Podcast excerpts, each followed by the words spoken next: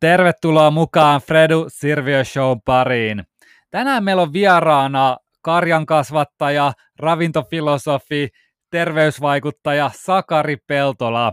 Sakarin kanssa puhutaan paljon ajankohtaisista aiheista, lihan tuotannosta ja sen ympäristövaikutuksista, luonnon monimuotoisuuden säilyttämisestä ja vaikka mistä.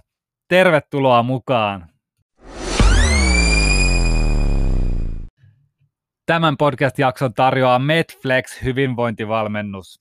Medflexin avulla voit heittää hyvästit mielihaluille, saada vapauden liian rajoittavasta diettiajattelusta, herätellä aineenvaihduntaa ja tuntea olosi vihdoin hyväksi kehossasi, ilman kituuttamista tai äärilleen vedettyjä ruokavaliorajoituksia.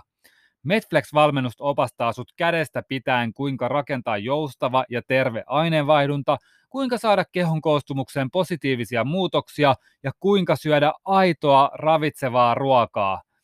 Medflex on nyt ahvajaistarjouksessa, mutta podcastin kuuntelijana sä saat 20 euron lisäalennuksen hyödyntämällä kuponkia Fredu Show kassalla.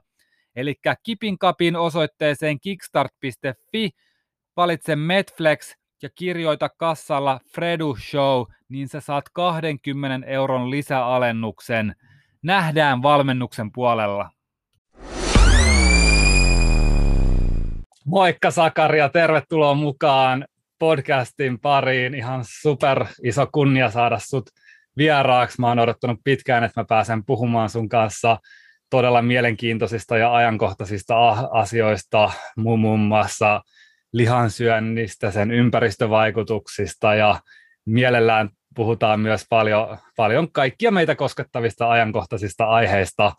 Mutta lähdetään ihan siitä liikkeelle, että sä oot karjan kasvattaja, niin miten sun aamut lähtee käyntiin? Se riippuu ajankohdasta, että mit, mitä vuoden aikaa eletään. Kesällä tehdään aika paljon heinää ja karjan suhteen siellä ei nyt ei tapahdu mitään ihmeitä, lähinnä veden, veden laskemista ja huolehtimista, että laidun lohkoilla on syötävää ja niiden muuttamista sitten, lauman muuttamista laidun lohkolta toiselle. Mutta muuten, ja sitten on poikimisia ollut, niin niiden, niiden valvomista ja tarkkailemista, että siellä ei tule mitään ongelmia. Meillä on yksi poikiminen on vielä jäljellä, ja sitten on 13 vasikkaa yhteensä tänä vuonna. Oho, se on, ja, siinä on jo, reittää varmasti puuhaa. No joo, ei, meillähän nyt on aika maltillinen, meillä on 40 eläintä. Muutama vuosi oli sitten, en, suurin määrä oli 60, 60 eläintä, mutta sitten kun nämä olosuhteet vaihtelee, se että paljon tulee heinää pelloista, riippuu sademäärästä ja lämmöstä ja kaikesta tällaisesta peltojen kunnosta, niin tota, maanviljely on aika mielenkiintoinen harrastus, kun tota, tässä ollaan niin kuin oikeasti luonnonolojen armoilla hyvin pitkälti. Totta kai niitä voidaan niin kuin, ja pitääkin hallita erilaisilla, tai pyrkii jonkin verran siis, eihän niitä voi hallita, mutta niin kuin varautumaan vaikka, että tietyillä viljelymetodeilla saadaan maaperä sellaiseksi, että se pitää pidättää enemmän kosteutta, koska kosteus ja vesihän on kaiken biologisen elämän ja niin kuin lisääntymisen välttämätön ehto. Kaikki biologiset prosessit tapa, tapahtuu uh, in aquatic solutions, ne tapahtuu vesi, vesiympäristössä periaatteessa, kosteudessa. Miten sitten tämä, tämä kesä on ollut ilmeisesti aika hellä kesä, kuiva, kuuma kesä, niin onko se vaikuttanut? Tämä alkoi tosi, tämä alkoi tosi hyvin, koska oli tosi niin kuin kostea kevät. Et kaikki heinät, ei ole varmaan 50 vuoteen jotain näin mä olen sanonut, mutta moneen kymmenen vuoteen ei ollut niin hyvää heinän kasvulle niin hyvää kevättä kuin, kuin tämä. Samalla kun viljaviljelijät kiroili sitä, kun sataa koko ajan vettä keväällä, niin heinän, heinän kasvattajat sanoivat, että hyvä, heinä kasvaa. Se kevätkosteus on se välttämätön heinän kasvulle, että se lähtee hyvin käyntiin. Mutta nyt sitten, joo. Nyt Menikö on... kaikki mönkää? ei, ei, heinähän on kasvanut hyvin ja nyt, nyt on hyvä ilma tehdä kuiva heinää. Mä toissapäivänä niitin sellainen neljä hehtaaria hyvin korkeaksi kasvanutta heinää ja, ja tota, nyt sitä sitten pöyhitään siellä tuossa iltapäivällä ja varmaan yli, huomenna tai yli huomenna se on sitten niin kuivaa, että se voidaan paalata ja sieltä tulee varmaan joku 50 sellaista isoa pyöreitä paalia, jotka sieltä sitten ajellaan suojaan ja niitä sitten talvella syötellään. Mutta kyllä meidän pitäisi laitumet riittää nyt, että koska jotkut ovat jo joutuneet tästä kuivuudesta johtuen, niin syöt, alkaa syöttää talveksi varattuja rehuja nyt kesällä, että se on taas, että sadettahan ei, ei näyttää edelleenkään, että missään ennustuksessa, että se voi olla, että äh, kyllä siis tämä on, sitten toivotaan, että kaivoissa riittää vesi. Mielenkiintoista. Joo. Mites siis kasvatat... Siis tällä... niin. Miten kasvatatteko te itse niin kuin ihan kaiken heinän sit ravinnoksi teidän Joo, karjalle? kyllä. Että teillä kyllä. pyörii ihan omatoimisesti se koko, koko Joo, kyllä sen, tuotanto. Niin silleen, joo, kyllä. Et jos niin kuin justiinsa heinällä ruokittua nautaa kasvattaa, niin se on niin, koska ne, siis sehän ei ole erityisen energia- tai ravinne tiheää heinä, koska tota, mutta se on se, mitä märehtijät syö. Mm. Niin se, se, että se toimii järkevästi tehokkaasti, se vaatii kyllä sen, että ei jouduta sitten ostaa ulkopuolisilta paaleja. Paalit voi maksaa 40 sataseen riippuen niin kuin olosuhteista, siis yksi paali. Ja yksi, yksi lehmä syö keskimäärin tällaisen niin kuin 10 kappaletta tällaisia 250 kiloa painavia paaleja talviruokintakaudessa. Ja hurjat on ruokamäärät kyllä niillä, mutta eihän ne paljon muuta tee kuin sitten syö. Ja... Kyllä, ja ne muuttaa, ne muuttaa selluloosaa, jota niin kuin, siis suolistomikrobiensa, suolistomikrobiominsa avulla meille sopivaksi ravinnoksi, mitä niin kuin, ei me pystytä tekemään selluloosalle juuri mitään meidän, niin kuin, koska selluloosan hajoaminen ihan tällaisessa luonnollisessa hiilen kierrossa, mitä se on osa, selluloosa on siis se on yleisin äh, molekyyli koko meidän biosfäärissä, sitä on eniten, sitä tuotetaan hiilestä. Sitä yhteytetään tänne ja sitten sit saadaan sokereita, mitkä menee sitten muun muassa bakteerien ravinnoksi maaperässä. Kasvit lähettää sokereita maaperään bakteerien ja sienten ravinnoksi. Ja sitten ne bakteereilta ja sieniltä saa sitten taas vasta vuorovaikutuksena muun muassa mineraaleja ja kaikkea tällaista, vettäkin ja tota, se on hieno, hieno systeemi, mutta sitten siis sokereista ja yhteyttämisen tuloksena myöskin tehdään tätä selluloosaa, joka on kasvien rakenne, rakenteen kannalta välttämätön, ja sitten märehtiä pystyy taas sitten käyttämään sitä hyväkseen. Ja toi on varmaan... Ihanaa, ihanaa pihviä. Niin, no, herkullista, ihanaa pihviä. Ja, tosiaan lehmä on upea eläin, arvostan, arvostan lehmiä on. Todella, todella paljon. Ja, ää... Mä näin itse asiassa viime yönä unta jotain lehdistä. en mä joka yö näe. ja, ja täällä Australiassa, kun me asutaan, niin täällähän näkee laiduntavia lehmiä ympäri vuoden. Täällä on isoja alueita, missä niillä on ihan järjettömiä alueita, missä ne laiduntaa. Saattaa olla välillä tosi paljonkin lehmiä, mutta ne on ulkona varmaan koko vu, niin kuin ympäri vuoden. Joo, joo. Meillähän on myös, vaikka me olemme Suomessa. Joo. Niin joo, teillähän siellä, mä oon nähnyt jotain luntasataa ja niillä on pitkät... Joo, joo.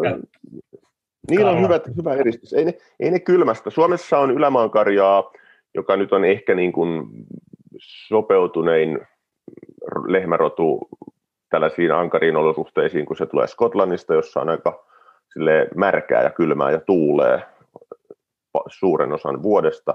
Mutta tota, kyllä lehmä ylipäätään niin kuin se on lähinnä siitä, että jos lehmää, lehmiä kasvatetaan pihalla, niin niillä menee sitten siihen, että se on, se on, siinä on tehokkuus mennyt tullut, se, että tarvitaan lämmitetyt navetat ja muuta tällaista, että se, koska muuten sen lehmän, niin kun, että se pitää itsensä lämpimänä, niin siihen menee tietysti energiaa, ja sitten se energia, mikä käytetään lämpimänä pysymiseen, niin äh, on pois siitä kasvusta. Että mutta mut ylämaankarja on joka tapauksessa hidaskasvuista, vaikka sitten kasvatettaisiin miten, niin sitten se on vähän niin kuin ihan sama. Mutta nämä tehokkuuskysymykset on, ne on mielenkiintoisia, niitä toki pitää miettiä, mutta, mm. mutta tota... Joo, koska tämä on just sellainen aihe, missä monella nousee heti, heti karvat ehkä pystyyn ja moni, moni ajattelee sitten, että kaikki lihatuotanto on sellaista teho, tuotantoa, että lehmät olla laitteessa kiinni ja mm. ei pääse liikkumaan ja niille syötetään ties mitä soijaa mm. YMS. Mutta mm. esimerkiksi täällä, on, täällä Australiassa on esimerkiksi grass-fed käsite tosi iso tai mihin tahansa, kun täällä toimii vähän kaup- kaup- kaupat eri lailla kuin Suomessa. Suomessahan ne on tosi keskittynyt K- ja S-marketteihin, ja sitten on tietenkin no. paikallisia, paikallisia tuottajia, to, pientiloja, jotka myy suoraan tai rekorinkeihin. Ja, sit, Mut, ja sitten pystyy heittämään Antti Heikkilän kirja tulos täällä, tota, tämä kauppa monopolit. Niin, ja sitten niin, täällä Australiassa taas toimii vähän eri lailla, että täällä on, onhan täällä toki noin isot muutamat kauppaketjut, mutta sitten täällä on tosi paljon niin kuin pikku butchereita, eli lihakauppoja, josta yleensä mm. sitten niin kuin hakee laatulihan ja Kuulostaa ihan niin, Ja lähes, lähes tulkoon niin kuin aina se suurin myyntivaltti niissä, kun se menet ostaa lihaa, niin aina niissä on isolla grass-fed, grass-fed, mm. grass-fed, se lukee, niin kuin, se on niin kuin se se, se, se standardi, millä niin kuin paikalliset lähes kaikki, jos vaan mitenkään pystyy, niin hankkii sen lihan, että se on se paras. Mutta Suomessa ei taida olla sitä grass-fed-käsitettä samalla tavalla. Mä en muista, mikä oliko siinä joku, että sitä ei siis saa sanoa, vai mikä siinä oli? En, mä, en ole sinänsä, no toisaalta me niin kuin, kaikki tuo byrokratia, mikä liittyy maatalouteen, on jotenkin mielestäni osittain niin kuin oire tästä nyky, ajan omituisuudesta ja siitä, miten niin kuin ihmisten itsemääräämisoikeutta pyritään rajoittamaan aika vahvasti siinäkin. EU kun tuli, niin Suomessa lopetti noin 70 000 maataloutta, maa siis tilaa, sen takia, että ne koki, että ei ne pysty niihin vaatimuksiin kaikkeen valvontaan ja mitä siinä nyt sitten tuli mukana. Niin, niin onko, se valvonta, onko se valvonta sitten kuitenkaan niin kuin kenen, kenen edun mukaista se? No varmaan se on lähinnä, en mä, tämä nyt on hankala, koska mua maanviljelijänä, ja niin kuin mä tiedän, että maanviljelijät on, he on itseellisiä toimijoita, jotka haluaa tehdä niin kuin he tekee, ja heitä, heitä suoraan sanottuna niin kuin vituttaa valvonta, koska he on, ja sitten se tuntuu nyt, nyt, kun tilanne menee koko ajan omituisemmaksi, niin onko tämä niin kuin maanviljelijöiden painostaminen ja muu, niin onko se syntynyt sattumalta vai onko siinä haluttu vähentää maanviljelijöiden määrää? En mä tiedä. Niin, tänä, keski, keskittää tänä, sitten taas sitä niin. johonkin tiettyihin paikkoihin. Mun mielestä esimerkiksi yksi huole, huolestuttava suunta on siinä, että Bill Gates on, niin kuin, äh, Jenkkien, Jenk, se on Jenkkien suurin maan omistaja. Joo, se on siis suurin maatalousmaanomistaja nimenomaan. Ja, joo, ja, se on aivan... ja jos, jos niin kuin yksi taho pystyy niin voimakkaasti vaikuttamaan sitten, että mitä ihmiset syö ja mi, on, mitä he käyttävät ja mitä, niin, kuin, niin se, se alkaa mennä just siihen niin kuin keskittymään ja se on niin kuin tosi vaarallinen suuntaus mun on. mielestä. Ja sehän, ja sehän tässä just on, niin kuin, että kun tällaiset kaikki jutut, mitä tässä nyt jutellaan, niin kuulostaa mun mielestä aina hyvin salaliittomaisilta sellaisilta, että eihän tuollaista voi tapahtua, mutta sitten kun katsoo, niin kuin, että mitä maailmassa oikeasti tapahtuu ihan yleisesti tunnustetusti, niin on tämä nyt ihan täysin pimeää, justiinsa toi Bill Gatesin. Tai se, että siis, kun, ehkä se niin kuin just ää, ää, jotenkin se, että mitä, mi, miten voi niin kuin, miksi miksi nämä, kun mulla ei ole mitään niin kuin rahan tekemistä vastaan, mutta sitten kun jos joku yksittäinen ihminen tekee ihan tolkuttomasti rahaa sille, että se on niin kuin yhtä paljon kuin monien valtioiden budjetti tai jotain suunnilleen näin, niin sillä tulee niin paljon valtaa sillä yksittäisellä ihmisellä, että sitten sen kaikki niin kuin, tavallaan aivopierut, jotka ei perustu mihinkään, pystyy toteuttamaan itsensä maailmassa, jos se mm. haluaa niin. Mm. Ja, ja tämä on niin kuin asia, mistä Thomas Sowell, yhdysvaltalainen taloustieteilijä, filosofi Nero, on paljon, paljon tota kirjoittanut ja varoittanut, että, niin kuin, että älkää antako, tai se, että sen sanoo, että älkää antako, se on että jos, jos niin kuin sellaiset tavallaan hyvin itse, kriti, kriti, itse kritiikittömät ihmiset saa valtavasti fyrkkaa niin he käy kokemaan, että he niin kuin tietää kaiken ja he voi tehdä maailmassa mitä vain. Ja niin mun mielestä tapahtuu. Mä en ole niinkään näiden, niin kuin, että he tekee sitä, mä en usko, että he tekee sitä niin sanotusti pahaa pahuuttaan, vaan he on tyhmiä. Tietämättömyys, tai silleen niin kuin ymmär... no, tietämättömiä, kyllä. He, he, he sotkee sen, että he, he ei ymmärrä, että se heidän valtava varallisuus ei tarkoita sitä, että he olisivat valtavan ymmärtäviä kaikista asioista. Mm. Ja sitten kun valtavan varalliset ihmiset todella helposti saa ympärilleen valtavan porukan kaikenlaisia hännystelijöitä ja, ja tyyppejä, jotka koittaa hyötyä siitä, niin sitten se niin kuin tavallaan mm. alkaa kertaantumaan ja kertaantumaan. Niin, ja tämä on just esimerkiksi vaikka Bill Gatesin kohdalla, kun puhutaan niin kuin näistä, kuinka hän vaikuttaa ihmisten terveyteen ja ruokatottumuksiin, niin hän on jostain saanut idean, että liha on huono asia ja keinolihat ja kasvisproteiinit ja tällaiset asiat on taas niin kuin hyvä asia. Ja jos sä katsot ihan vaikka Bill Gatesia niin kuin hänen niin kuin ruumiin rakennettaan, mm. niin ei hän näytä kovin terveeltä ja hyvinvoivalta itse. Ei, Siihen voi tietenkin vaikuttaa moni muu asia, mutta samaan aikaan äh, kun hänen ajatuskin tulee jostain, ja sehän voi olla ihan mistä vaan, me, me ei kukaan tiedetä sitä, että mistä se hänen ajatus tulee, että liha on huono asia. Hän on saattanut nähdä jonkun dokumentin Netflixissä, joka on aivopessyt hänet jollain tavalla, hänen joku entinen vaikka vaimo on saattanut olla voimakkaasti kasvissyönnin puolesta, ja sitä kautta vuosikausia ohjannut Billin mietteitä, kun me ei tiedetä.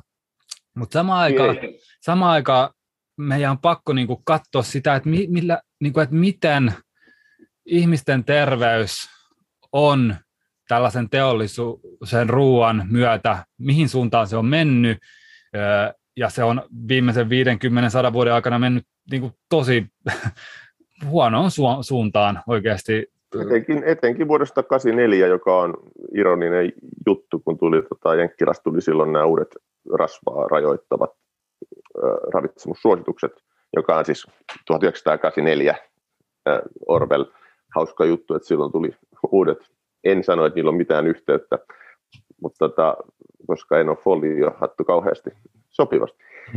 Niin tota, mutta silloinhan, silloin se, silloin se on, no siitä on suora, suora korrelaatio nähtävissä, että ylipaino lähti niin kuin räjähdysmäiseen kasvuun suunnilleen saman tien. Niin. Se oli häkellyttävää. Ja sitten ihmiset, ihmiset Suomessakin sönköttää, että no, nehän on vain suosituksia, että eihän nyt kukaan niitä oikeasti noudata.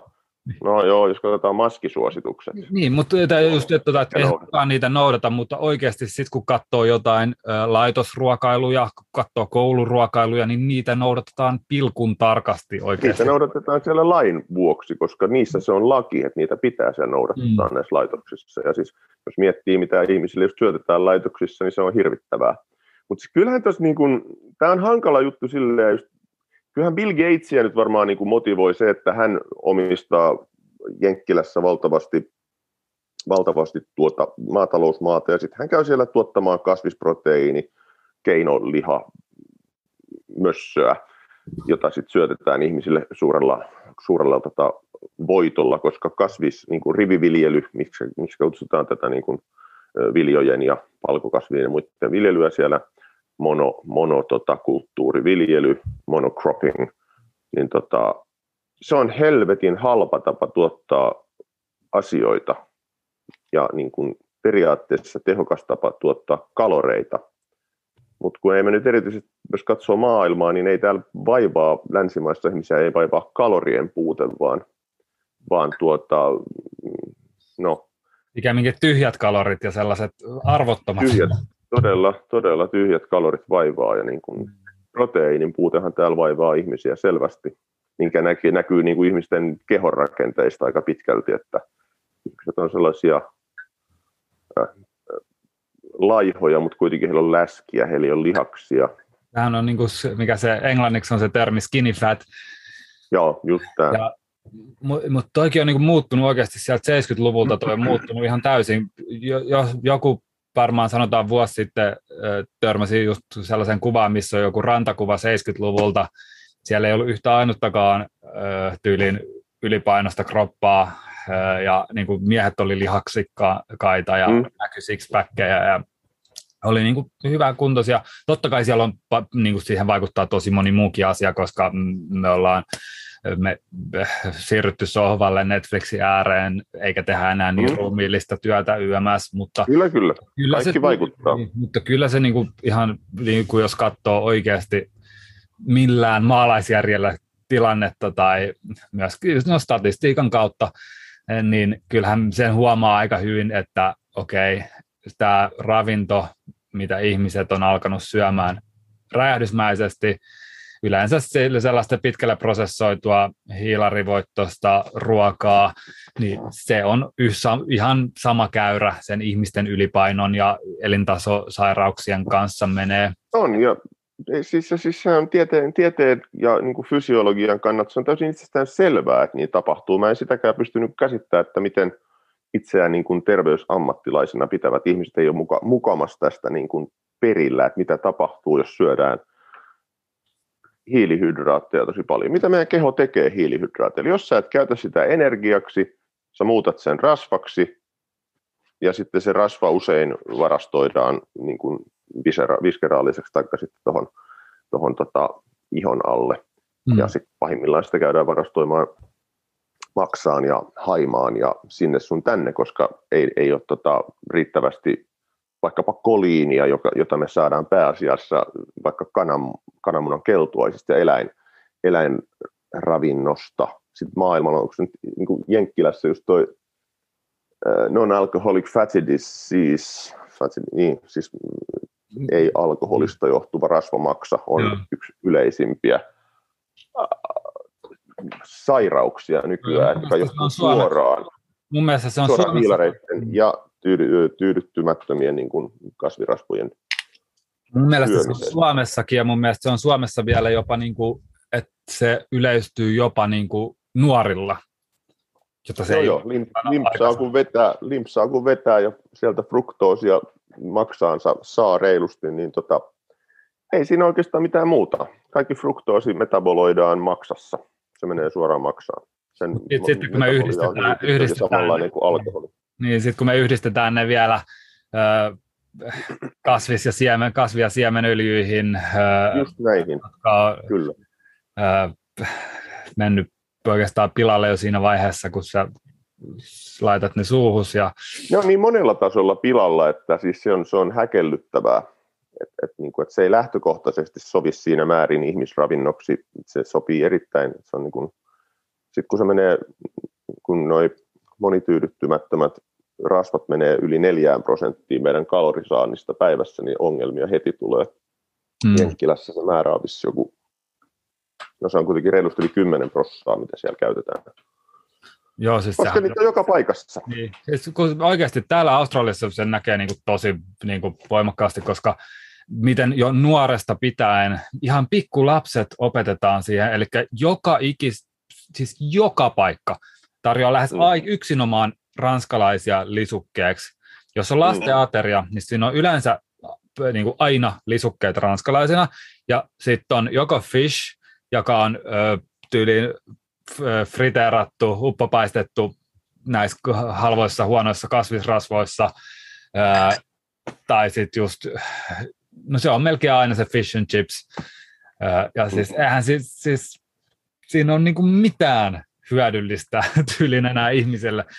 Ihmis- niin, jos, se olisi, jos se olisi tehty naudan rasvalla paistettu ne ranskikset niin kuin vielä 80, ennen 80-lukua tehtiin, siis jopa McDonaldsissa paistettiin naudan rasvassa ranskikset. Mm-hmm. Niin silloin se olisi se hiilihydraattimäärä huomioon ottaen, niin mikä siinä? Mm. Sä saat siitä hyvää rasvaa ja vähän hiilareita ja rasva, rasvaa, joka kestää kuumentamisen, kuten tyydyttyneet rasvat kestää.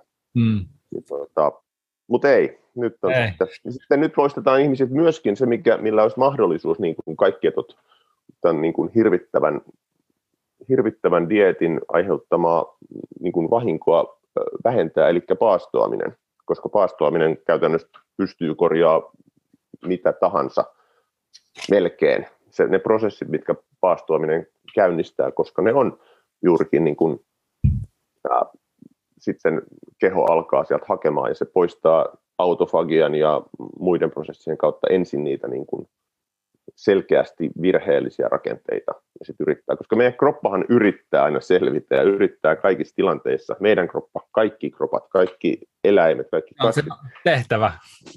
Se on sen tehtävä, että pysytään hengissä. Niin tota, sekin on niin kuin poistettu se mahdollisuus meiltä sillä suosituksella, että syökää koko ajan.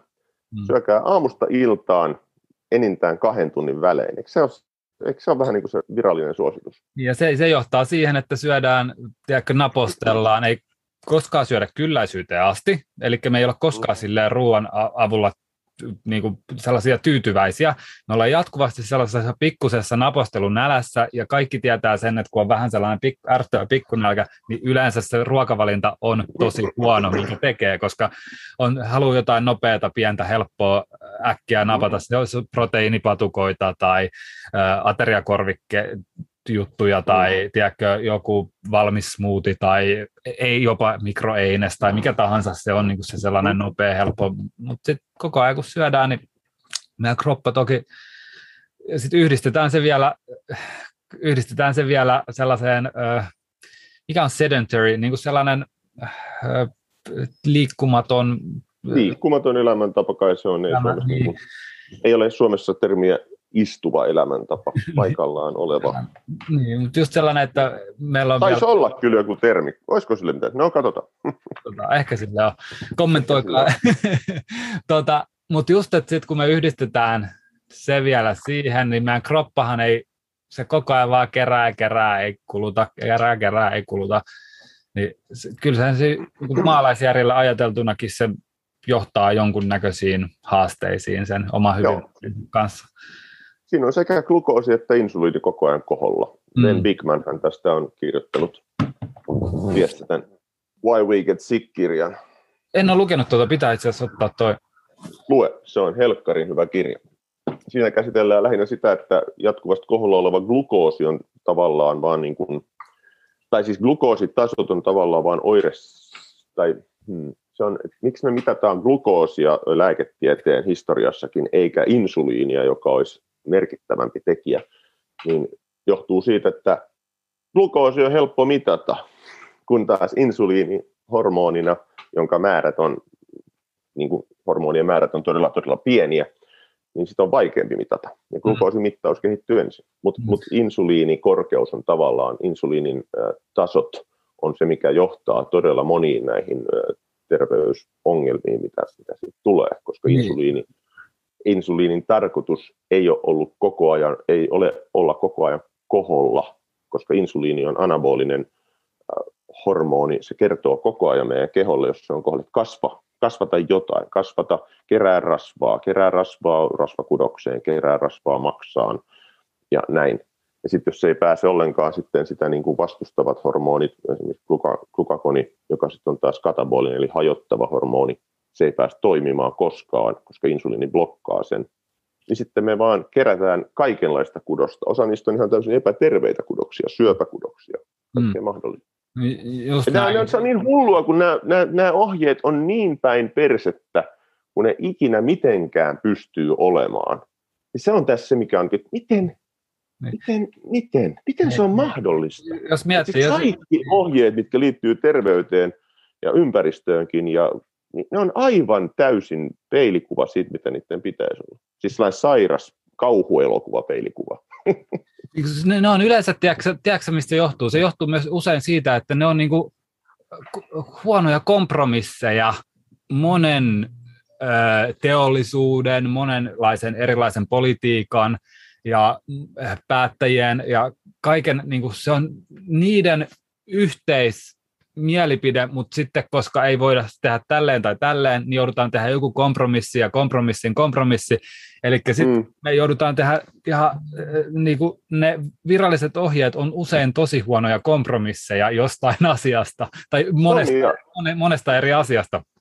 Jos katsotaan... Mä väitän, että, että tota, nämä, esimerkiksi se, miten paljon hiilareita vedetään, ja kuinka tyhjiä niin kuin silleen, hiilareita ne esimerkiksi on tiamiinin, joka on siis asia, mitä olen paljon, tässä on hyvin raskassoutuinen, mutta helvetin hyvä kirja, Thiamine Deficiency Disease, Dysautonomia and High Calorie Malnutrition, Cleveland Clinicillä toiminut Derek Lonsdale, pediatri, lääkäri. Tuossa kirjassa on liki tuhat viittausta siihen, miten erilaiset B1-vitamiiniin, tiamiiniin liittyvät asiat ja sen puute johtaa hermostollisiin toimintahäiriöihin, dysautonomia, joka on siis autonomisen hermoston niin kuin toimimattomuus ja tälleen. Se on todella, todella tutkittu ala, sit aihe, ja sitten löytyy niin kuin virallisia tutkimuksia, no silleen, että yhteen kirjaan saadaan niitä melkein tuhat. Mm. Tota, Tämä ei ole kyse siitä, ettei näitä asioita tiedetä. Ne ei, ei yleisty mm. Varmasti, niin kuin, siinä täytyy olla, se on kun ihmisethän ei ymmärrä sitä, että ei tiedemiehet ole niitä, jotka päättää siitä, että miten niin kuin, uh, suositukset ja, ja niin kuin, miten tämä maailma täällä makaa, vaan ne on, ne on poliitikot, viranomaiset ja business. Mm. Ihmiset kuvittelee, että tiedemiehillä on joku niin kuin, tiedemiehet pääsee päättämään ainoastaan asioita, jos ne, jos ne asiat, mitä he ovat niin kuin tutkineet tai näin, niin hyödyttää näitä edellä mainittuja tahoja käytännössä nykyään. Ja eihän se näin pitäisi olla. Mutta siis ainoa taho, joka pystyisi muuttamaan sitä, olisi valistunut kuluttaja ja kansalainen, joka tietää tämän, eikä se ajattele, että asiat on varmaan ihan hyvin, kuin telkkarista niin sanottiin. Ei tämä kyllä näytä siltä, mutta, mutta uutisissa on nyt toitotettu puolitoista vuotta, että asiat on toisaalta hyvin, mutta toisaalta ne on ihan hirvittävällä tavalla väärässä, koska meillä on nuha. Mutta mut toi on just niin oikein sanottu just toi, että tiedemiehet tutkii ja tulee kirjoittaa tutkimuksia ulos, mutta sitten joku ottaa sen tutkimuksen, ö, ottaa sieltä sen pointin, minkä haluaa uutisoida ja viestiä, ja sitten tehdään johtopäätöksiä siitä. Mä esimerkiksi tänään aamulla jaoin ö, tällaisen tutkimuksen, tai uutisotsikon, että kahvi öö, vähentää koronavirusinfektion riskiä 10 prosentilla, mikä on aika huikea. Joo, mä näin sen pätkän, mikä, mitä se oli. Mikä, mikä, aika, mikä on aika huikea niin kuin juttu, mutta kun me katsotaan taas sitten kokonaisuutta, koska niin moni tekee jo omat johtopäätöksensä sillä, että lukee sen otsikon. Sitten hmm. seuraava osa ihmisistä menee sitten lukemaan se artikkelin. Hmm. Mutta jotta me saadaan se totuus niin meidän on pakko lukea sen artikkelin viitteet ja se alkuperäinen uutinen on otettu, koska tässä uutisessa taas uutisoitiin sitten sitä kahvista, mutta tosiasiassa mm. oli tutkittu ö, monia eri ruoka aineita ja niiden vaikutuksia, mutta oli nostettu vaan se kahvi. Eli ja tämä pätee niin tosi moneen asiaan. Tämä pätee, kun me puhutaan lihansyönnistä ja tai kasvissyönnistä, ja, niin yleensä otetaan sitten just se joku asia, mikä halutaan nostaa, mutta sitten harva ihminen penkaa sinne yhtään pintaa syvemmälle, missä voi olla ihan oikeastaan usein jopa aika eri se viesti ja se sanoma. Ja... Joo, kyllä noissa uutisissa, että ne olisi oikeita niin kuin uutisia, niin niissä pitäisi kertoa se, että miksi niin on. Ja niistä todella harvoin kerrotaan niitä. Mutta toisaalta myöskin usein on tutkimuksia, joissa huomataan korrelaatio, ja sitten ne ei edes ole selvittäneet sitä, että mikä se mekanismi siellä on. Ja silloinhan se ei ole siis, silloinhan on vaan havaittu se yhteys, että näillä on ehkä joku yhteys, koska ne korreloi, jolloin siitä voidaan muodostaa tieteellinen hypoteesi, jolloin sitten pitäisi tutkia, että mikä se mekanismi siellä on, mikä, näin, mikä tämän tekee. Mutta siis tosi usein julkaistaan sellaisia tutkimuksiakin, että tässä mm. kun on viimeiset vuodet tutkimuksiin perehtynyt, niin sen on huomannut, että tutkimuksetkin voi olla aika kökköjä. Ja niissä todetaan asioita, mitä ei niin kuin välttämättä sit oikeasti ole. Mm. Joka on se on vähän, kuka tutkii ja mm, kellä on niin kuin intressiä tutkia jotain asiaa. Ja, äh, siinä, siinä on tosi paljon on ihan älyttömästi hyvää tutkimusta. Mutta on, ilman muuta. Ihan yhtä paljon on niin kuin sellaista ää, tutkimusta, jonka tavo- tavoite on myös saada joku tietty lopputulos tai joku... Ei, ei, mä, mä kuuntelin eilen, tota, kuka se nyt oli, Jordan Peterson haastatteli, jutteli tota, no jonkun tiedemiehen kanssa se musta jutteli, ja siinä sitten todettiin, että niin näistä tutkimusten pätevyydestä periaatteessa, niin hän arvioi, että 95 prosenttia kaikesta tutkimuksesta, mitä on koskaan tehty, on väärin. Mutta se 5 prosenttia on oikein, ja se on tärkeä asia, koska se lisää meidän ymmärrystä kaikesta. Ja tiedän vähän niin kuin kun me ihmisinä olemme sangen äh, helposti tota, harhaan käyviä, niin, niin, niin tota, sekin on hyvä jo, että se 5 prosenttia on, on niin, kuin niin sanotusti totta tai oikein. Mutta mut hänkin totesi, joka nyt on siis, Jordan on kova tiedemies.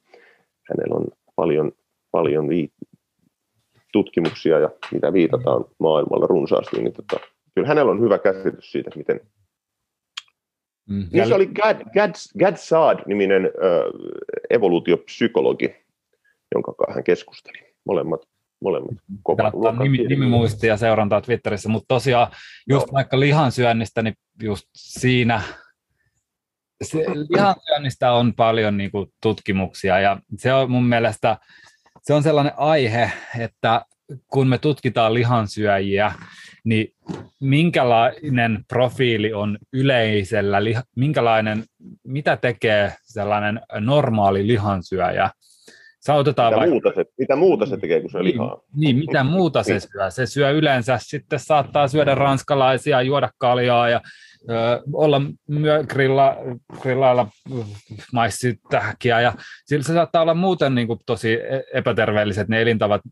Hmm? Mä en rehellisesti on.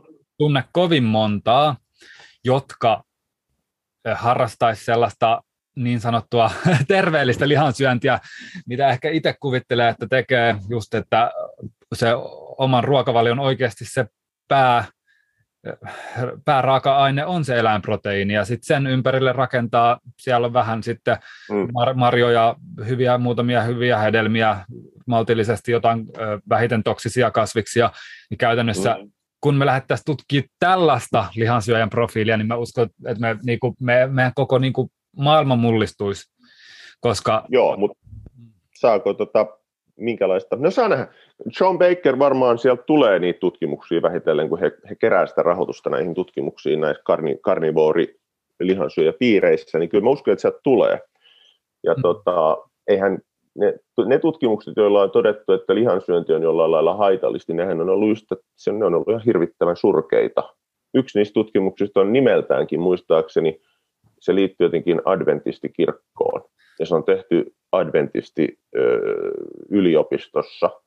Ja adventistit on vegaaneja, seitsemännen päivän adventistit, joilla on valtava, valtava vaikutus maailmalla niin kuin ruokasuosituksiin, ja he omistaa hillittömiä niin kuin vilja- ja sokeribisneksiä ympäri mm. maailmaa, Mut Australiassa muun muassa. Mutta sitten kun me otetaan just se otsikko sieltä ja sitten jaetaan se mediaverkostoja pitkin ja sitten niin kuin saadaan ihmisiä, ihmisille se käsitys, että aha, tämä onkin huono juttu, että okei, no mun pitää nyt sitten tehdä jotain muuta. Mutta mut itse mm. mä koen, että lähes jokainen hyötyy siitä, että lisää eläinproteiinia omaan ruokavalioonsa. Joo, en mä näe mitään mekanismia, miten se olisi niin kuin...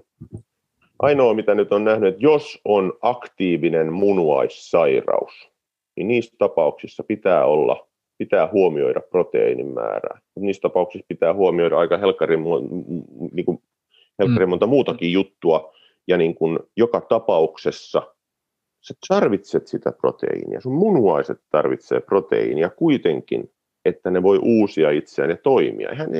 tämä on niin häkellyttävää se, että kun ihmiset ei tunnu ymmärtävän, että kaikki, ne, kaikki se tapahtuma, kaikki ne niin kuin entsyymit ja aktiiviset molekyylit, mitkä vastaa siitä, että meidän keho pysyy kasassa ja toiminnassa, ovat proteiineja. Meidän keho rakentaa proteiineja. Meidän tuma, meidän DNAmme on sitä varten olemassa, että se rakentaa proteiinirunkoja, joihin toki sitten kiinnittyy niin kuin rasvoja ja sokereita ja muuta. Mutta se on se meidän se on elämän perusta, on se proteiinisynteesi. Ja sitten siitä on tehty jollain lailla niin kuin ää, jollain lailla haitallinen asia, niin se, on, se menee mukaan tähän niin kuin samaan, samaan ää, samaan settiin tämän kaiken muun sekopäisyyden kanssa, mitä, mitä tällä hetkellä maailmassa menee. Että asiat on niin kuin päälaellaan. Me, me eletään, nyky, niin, me eletään niin kuin nykymaailmassa, missä se ollaan myös vieraannuttu tosi paljon siitä meille ihmiselle kovin ominaisesta ruoan hankkimisesta jo. Ihan koko se meidän ruokaketju on karannut tosi kauas meistä itsestämme. Me ei olla enää itse vastuussa oikeastaan siitä millään tavalla, tai tosi harva on niin kuin maailmassa oikeasti.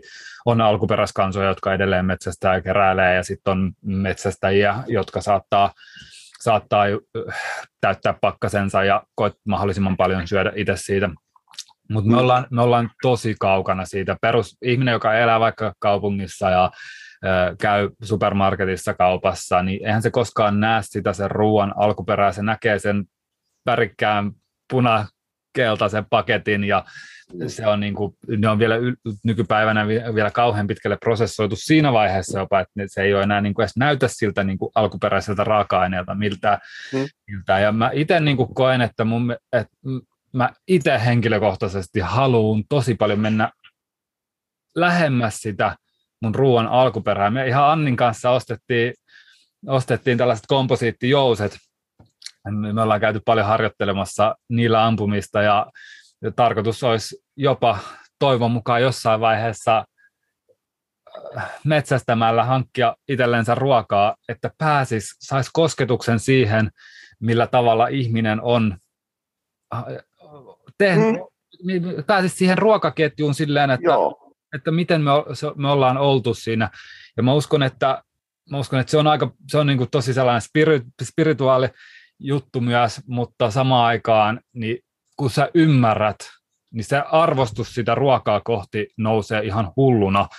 Ja ihan jo vaikka elä, eläin, sanotaan lehmä, kun sä näet, mm. miten se syntyy, kun sä näet, miten se kasvaa, kun sä näet, miten se syö ja ö, voi, niin sä, sä arvostat sitä ihan hulluna enemmän kuin joku taas sit, joka sanoo, että no mä en syö lihaa, koska ö, lehmät piereskelee päästöjä ympäristöön, niin eihän sillä ole enää minkäännäköistä käsitystä siitä sen lehmän elämästä ja voinnista ja niin kuin, tiedätkö, eikä siitä, että tuo argumentti lehmien piereskelystä tai röyhtäilystä on täysin absurdi, että, mutta, mutta silti ne hokee sitä vaan. Se on ihmeellistä. Mutta, joo, siis, se on, mutta toi, toi, just toi, niin kun se tavallaan se heng, hengellinen yhteys siihen elämään sen kautta, että me, me tota, saalistetaan omaa, omaa, omaa ruokaamme, tai, tai niin kuin minä teen, että mä kasvatan näitä eläimiä, joita ei muuten olisi olemassa ilman, että mä kasvattaisin niitä –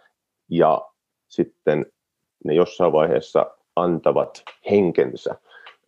Ehkä tavallaan niin kuin, voisiko ajatella, että niin kuin vastalahjaksi siitä, että mä olen mahdollistanut niiden olemassaolon ja suvun jatkamisen, jota se tietenkin olemassaolo, niin kuin puhutaan ehkä ihmisille olemassaolo, voi nyt ehkä, voidaan ajatella, että meillä on jotain niin kuin sellaisia hengellisiä sfäärejä, missä voidaan ajatella, että, että se suvun jatkaminen ei ole mikään juttu, vaikka kyseenalaistan kyllä tätä hieman, pidän, mulla on kolme lasta ja, ja kyllä mä niin kuin näen, että se uuden elämän luominen ja tuottaminen, mikä meidän kauttamme tulee, on äärimmäisen tärkeää ja sekin on hengellistä.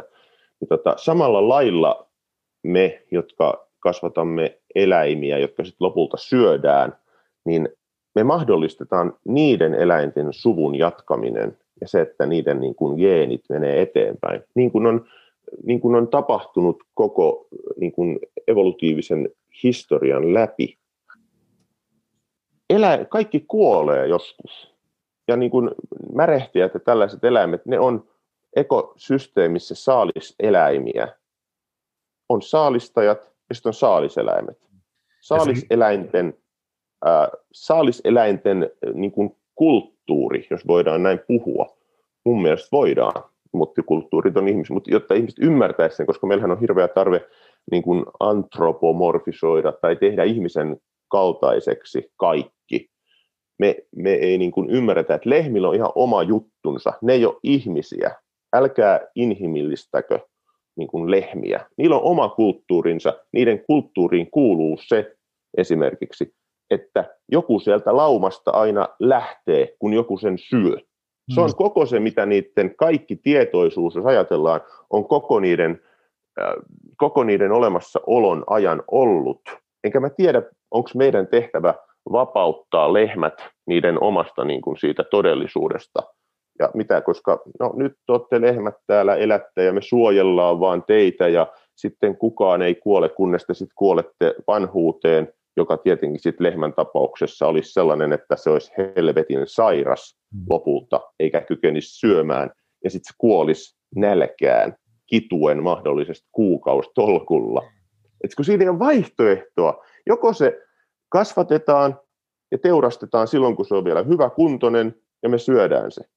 Tai sitten sitä ei koskaan teurasteta, ja sitten se kuolee joskus kituen johonkin sairauteen. Mitä, siis se, se keskustelu, se on niin äly, siis se, on, se miten näitä kritisoidaan, niin se on niin pinnallista ajattelua, että mun on sitä vaikea, niin kuin, tai ei mun on vaikea sitä ymmärtää, koska ihmiset on aivopesty siihen pinnalliseen ajatteluun. Ei, tässä nyt, nyt tässä käy joku sellainen, tuntuu niin kuin jostain syystä menevän, että ihmisten ei haluta ajattelevan, miten maailma toimii, miten monimutkaiset järjestelmät toimii ja miten tämä koko niin kuin, teatteri täällä pyörii. Et se on, ja, ja, ja siis se on, että ihmisten ei haluta, mutta kuten niin kuin sunkin ja Ollin keskustelu on, mä en ole sitä kuunnellut vielä, mutta mä uskon, kun tiedän Ollin ajatuksia aika hyvin, niin siellä on varmaan aika kriittistä settiä nykytilanteen menosta, niin ihmiset on sitä kuunnelleet ja ne haluaa kuulla sitä. Mä tiedän sen mun omien niin kuin videoiden suosiosta ennen kuin some kävi sensuroimaan mua, koska mä olen tiettyjen tahojen mielestä huijari, joka, joka on hyvä läppä mun mielestä, koska huijarihan tietoisesti yrittää johtaa ihmisiä harhaan, ja mä olen viimeisen kahdeksan ja puoli vuotta tehnyt mitään muuta kuin opiskellut niin kuin, ää, biokemiaa, kaikkea ihmisyyteen ihmisyyteen liittyvää, biologisiin järjestelmiin liittyvää, inhimillisiin järjestelmiin liittyvää, että ymmärtäisi, mitä helkkaria täällä tapahtuu.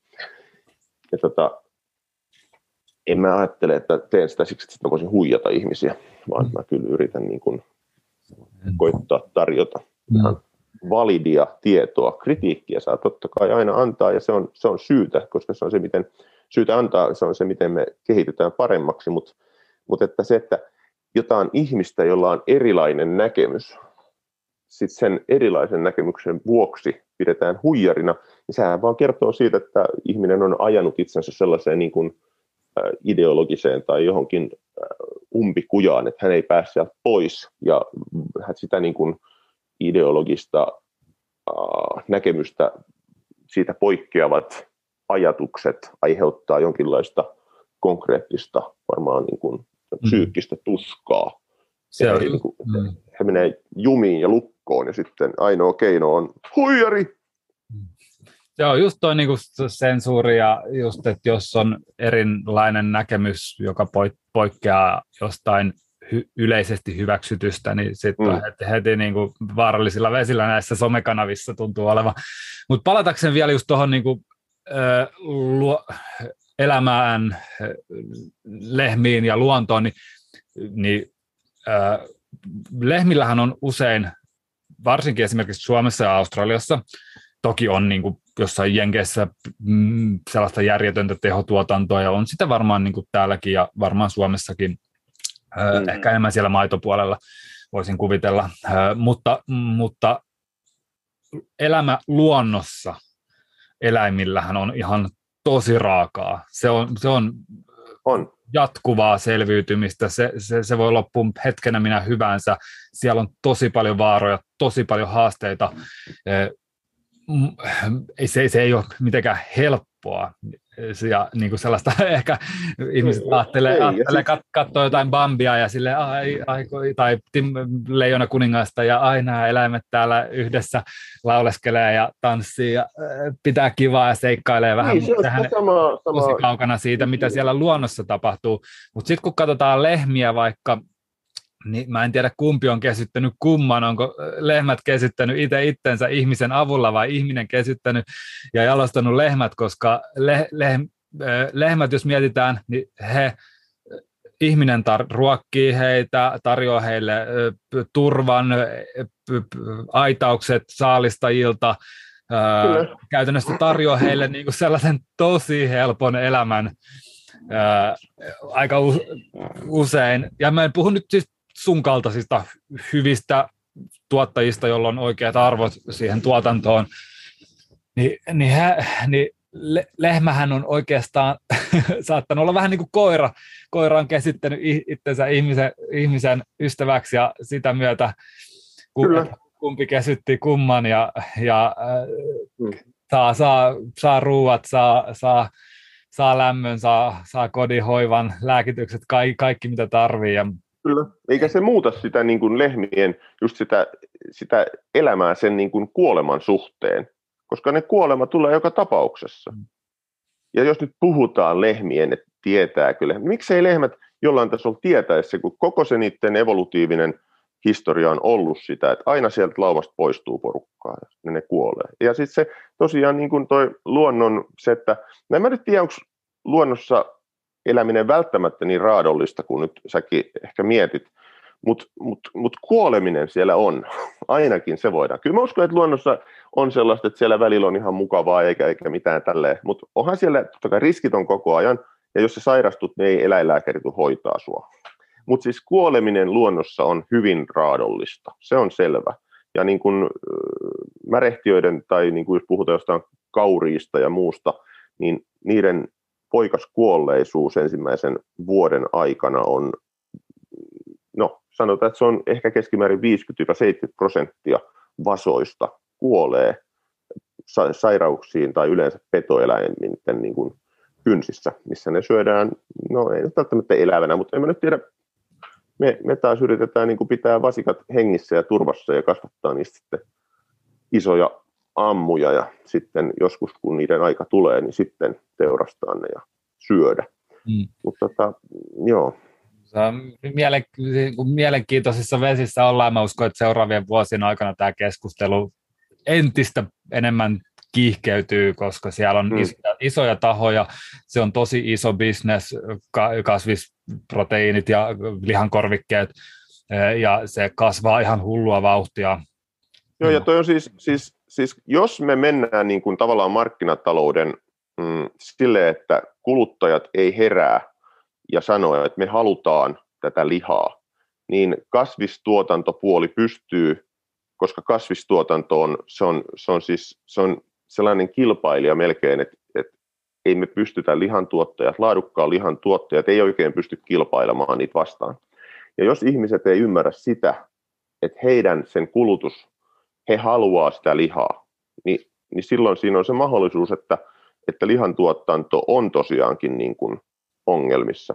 Ja nimenomaan naudanlihan tuotanto, koska tässä on se juttu, että, ja miksi mä uskon, että osittain niin kuin nauta on otettu tällaiseksi silmätikuksi, on se, että ensinnäkin me ollaan itseellisiä toimijoita, me kasvatetaan heinää, naudat syö heinää. Me ei tarvita ulkoisia panoksia välttämättä juuri ollenkaan, jotain mineraalilisiä toki ja tälleen mutta se nyt on naurettavan pieni, niin kuin nyt tiedetään, että mikroravinteet, niitä ei tarvitse ihan hirveästi.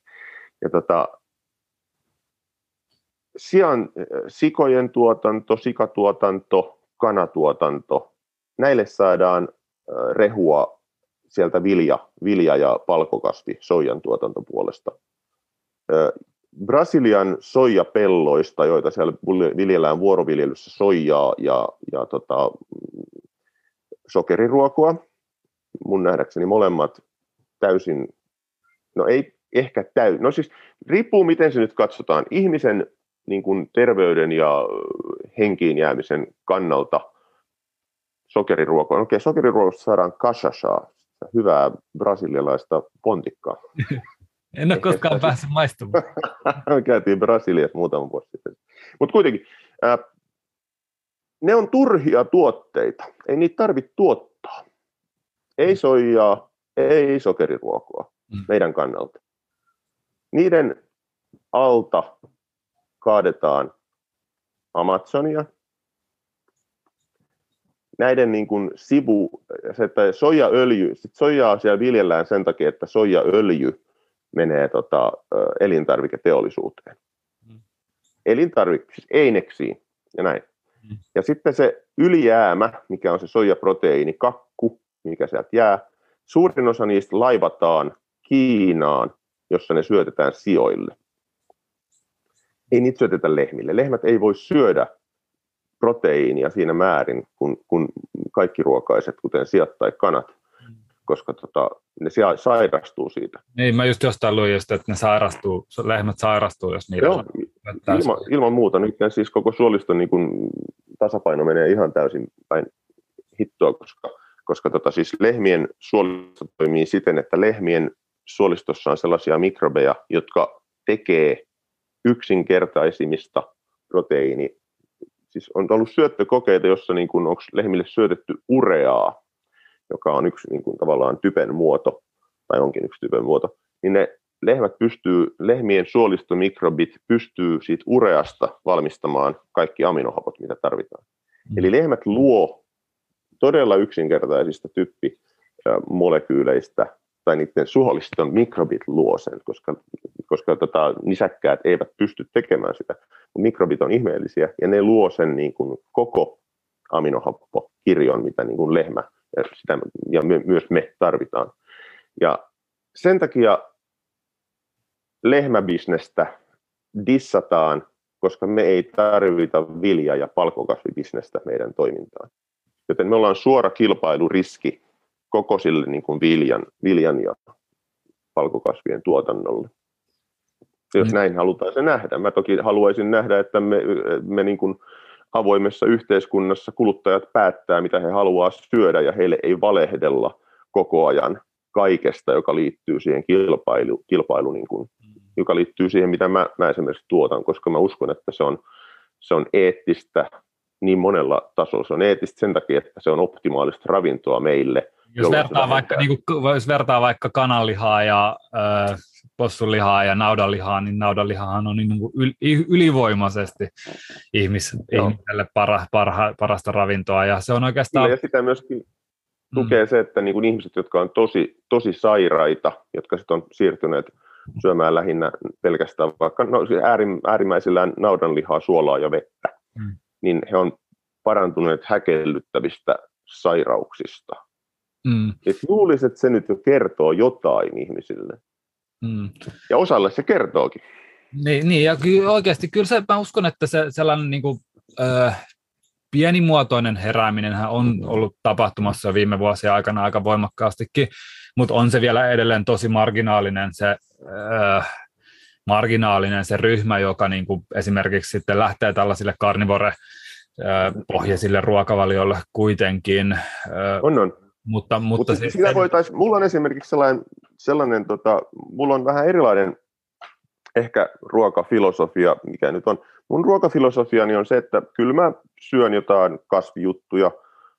Joskus mä voin syödä vaikka palan pullaa, mun äiti on kova leipoma, mutta en mä ajattele, että siitä on mulle mitään hyötyä oikeastaan. Pulla mä tiedän, että siitä on mulle konkreettista haittaa, mutta koska mun kroppa kestää sen, niin kyllä mä voin sen tehdä.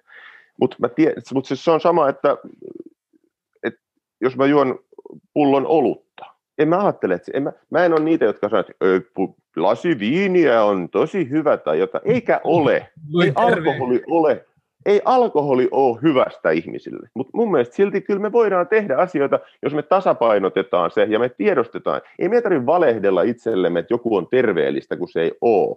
Koska sitähän ihmiset tekee ihan hitosti. Mutta Mut silloin, tota... kun sun arki on taas kunnossa ja sun arkiruokavalio on hyvä, hyvällä mallilla, niin tällaisille asioille kuin lasillinen viiniä tai saunaolut tai pullo, pullo mummon luona, niin on ihan täysin ok.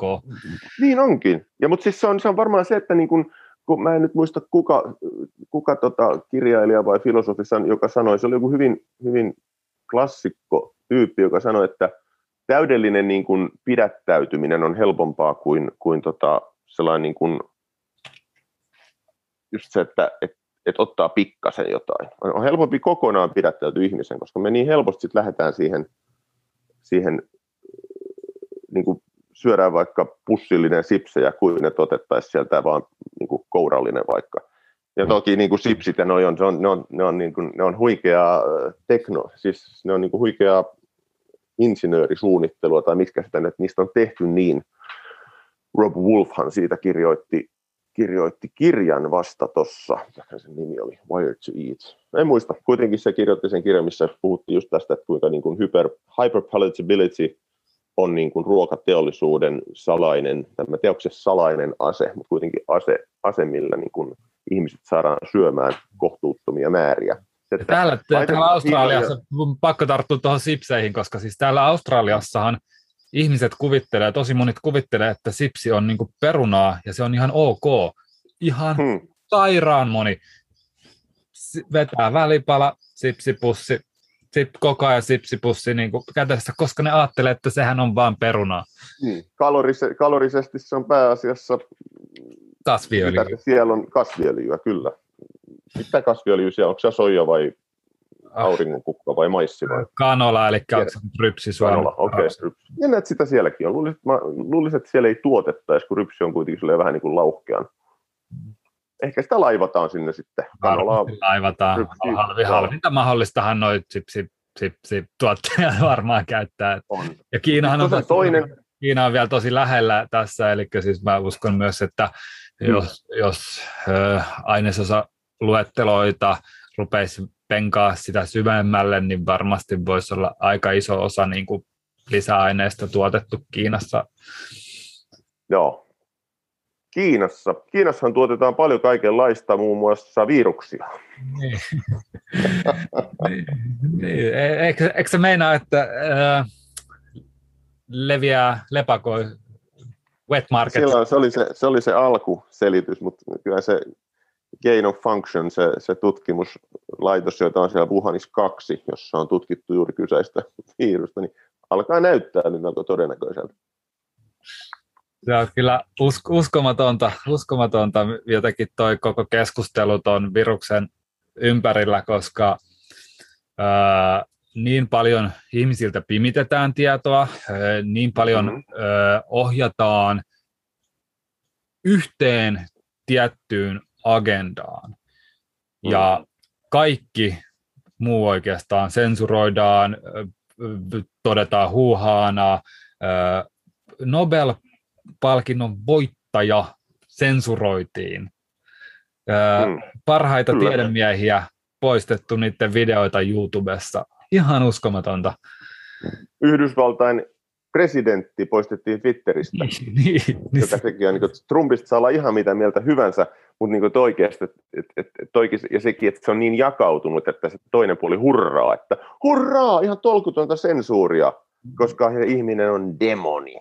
Niin, mutta just tämä on tosi että, paha, niin kuin jos miettii ihan jo ruokatulevaisuuden, niin koska tapahtuu sitten seuraavaksi se, että joku puhuu lihan syönnin hyödyistä, niin yhtäkkiä hänet sensuroidaan, koska ei mene kasvisproteiiniagendaan, tai jättien omistajat on yhtä isoja sijoituksia, tiedätkö, keinolihassa, niin sitten... Niin, siis varmasti niillä on. Niillähän on oltava niin kuin valtavia sijoituksia keinolihassa. Niin, niin, niin käytännössä toi on just se, että kun me otetaan se ensimmäinen askel siihen öö, sensurointiin, niin se on vaarallinen polku, koska sen toisen ja kolmannen askeleen ottaminen ei ole sen jälkeen kovin paljon vaikeampaa. Me tiedetään ihan, kun vauva pääsee liikkeelle, kun se saa momentin lähteä kävelemään, niin sitähän kävelee ihan hulluna ja ö, ottaa heti ensimmäisen askeleen jälkeen toisen ja kolmannen. Ihan sama se on, että kun me ruvetaan sensuroimaan jotain aihetta, niin ei ole kovin iso kynnys enää se, sensuroida sitten seuraavaa aihetta.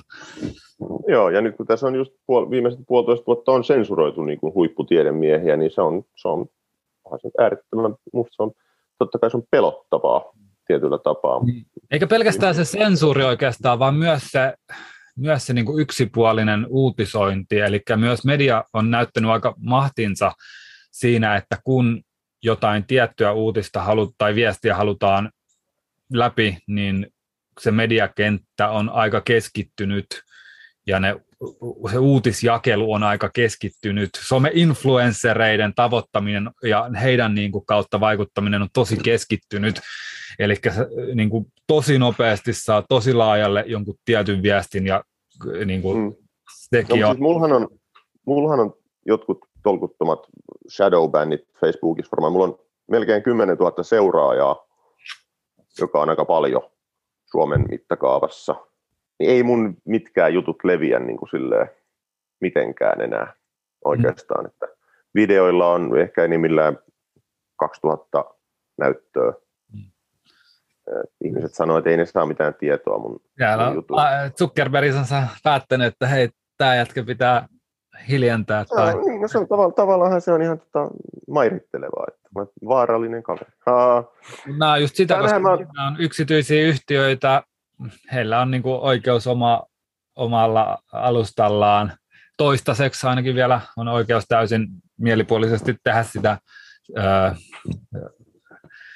tuota, hän muuttaa yli viikoittain käyttäjäehtoja aina. Mm. ne on, niin, ne on niin kuin ihan ei kukaan pysty lukemaan niitä käyttäjäehtoja, ne on niin, kuin niin kyllä, kyllä. Pitkiä ja vaikeasti kirjoitettuja ja vaikeasti ymmärrettäviä, että, että onhan niillä niin kuin isot lakitiimit siellä ja he, he, he tekee mitä tekee. Sen takia mun mielestä on niin kuin tärkeää myös, että saadaan ääntä, saadaan, saadaan löydetään kanavia, löydetään, löydetään polkuja, jolla saadaan oikeasti myös muuta kuin sitä yhtä mie- mielipidettä. Ja mä oon itse tosi vielä, mua ei silleen kiinnosta leimaantua tai olla jossain tietyssä leirissä, vaan mua kiinnostaa kaikista eniten se paras ratkaisu ja se totuus siinä taustalla. Ja esimerkiksi hmm. vaikka lihansyönnistä kun puhutaan, niin mähän on ollut kasvissyöjä, mä oon ollut jopa puoli vuotta raaka ruokailija. Ja, ja Miten meni? Mulla oli ihan kamala olo.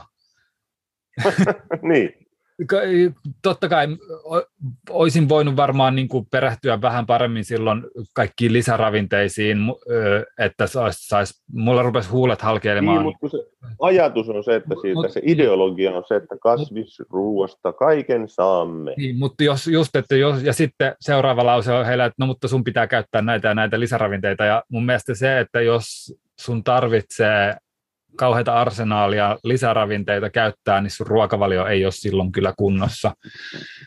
No, ei tietenkään.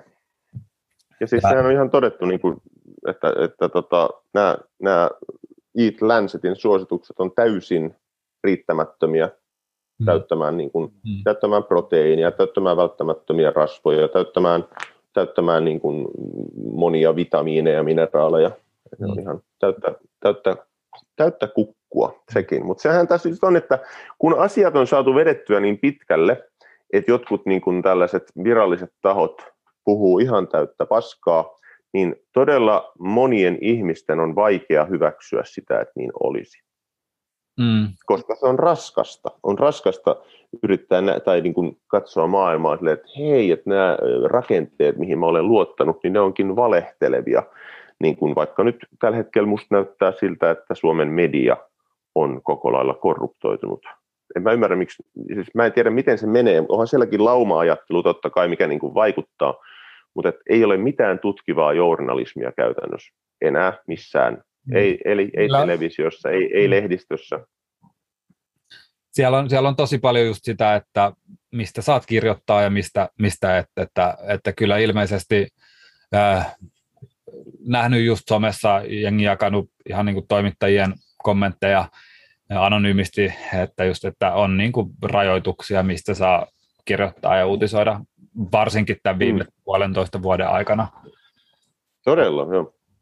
Ollut. Ja, ja mun mielestä just tuo uutiskenttäkin, miten se on, se on jotenkin huvittavaa, koska mä, se, mähän seuraan niin kuin Suomen uutisointia ja Australian uutisointia, niin miten ne sille jotenkin, kun se on nappia kun painaisi, niin yleensä se sama, sama viesti leviää kummassakin, kummassakin mediakentässä, että se on jotenkin, jotenkin mon, monesti mulla on tullut se ajatus, että, että tämä ei voi olla yhteen sattuma, vaan tämä on niin kuin pakko olla jollain tapaa etukäteen suunniteltu ja ajastettu. Joo, musta on valitettavasti alkanut tuntumaan siltä, että se on niin kuin no, meillä on, Neuvostoliitossa oli Agitprop, agitaatio- ja propagandavirasto.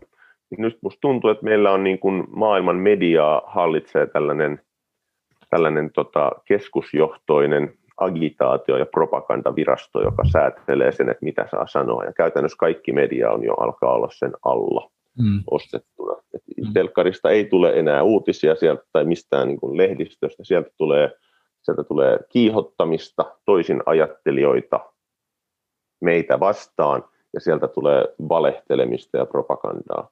Ja sitten, että mä, että mä sanon näin, niin tämä menee mulla taas siihen, että voiko maailma nyt oikeasti olla niin, kuin niin sekopäinen?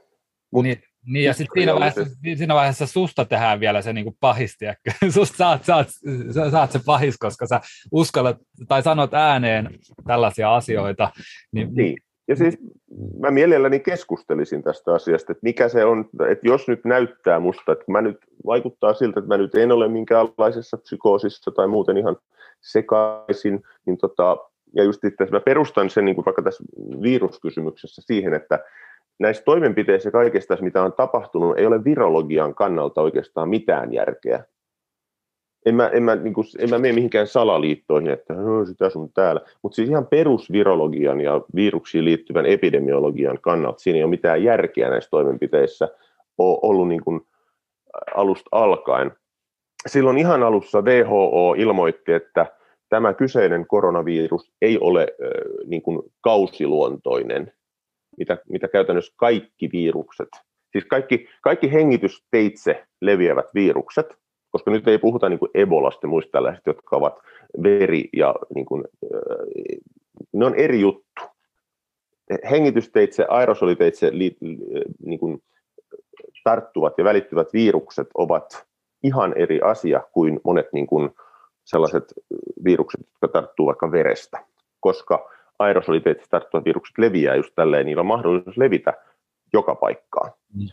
Ää, niin tota, ja kaikki nämä virukset, jotka on tällaisia kausi, kausiviruksia, niin tähän mennessä ne on ollut. Kaikki koronavirukset on, influenssavirukset on, parainfluenssa, kaikki adeno. Nämä on kausi luontoisesti käyttäytyviä, ja me ei tiedetä oikeastaan, että, että miksi ne käyttäytyy kausiluontoisesti. Johtuuko se niin kuin siitä isännästä, eli meistä hostista, ja meidän immunologisista muutoksista. Totta kai D-vitamiini vaikuttaa siihen ihan varmasti välttämättä. Se näkyy siinä, että influenssakaudet on pohjoisella pallonpuoliskolla ja muualla, missä on niin kuin talvi, kesä, vaihtelu, niin kaikki influenssakaudet, koronavirusjutut, ne on talvella, jolloin D-vitamiinitasot on alhaisemmat. Mutta siihen liittyy myös muitakin, jotka on niin kuin niistä viruksista viruksien ominaisuuksia jotenkin, ja ne niin sanotusti triggeröi tiettynä ajankohtana. Ja tätä ei ymmärretä.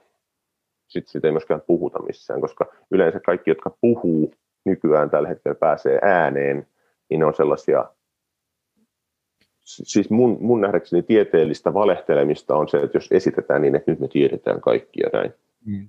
Ja se on taas propagandaa. Ihmiset, mar- markkinointi, sanotaan tiettyjä asioiden markkinointi, se on niin kuin markkinointi. Niin, epä, epävarmuutta. Ihmiset, niistä, joo, ihmiset ei halua, siis totu, to, totuus ja todellisuus, tieteellinen todellisuus ja totuus on epävarmuutta.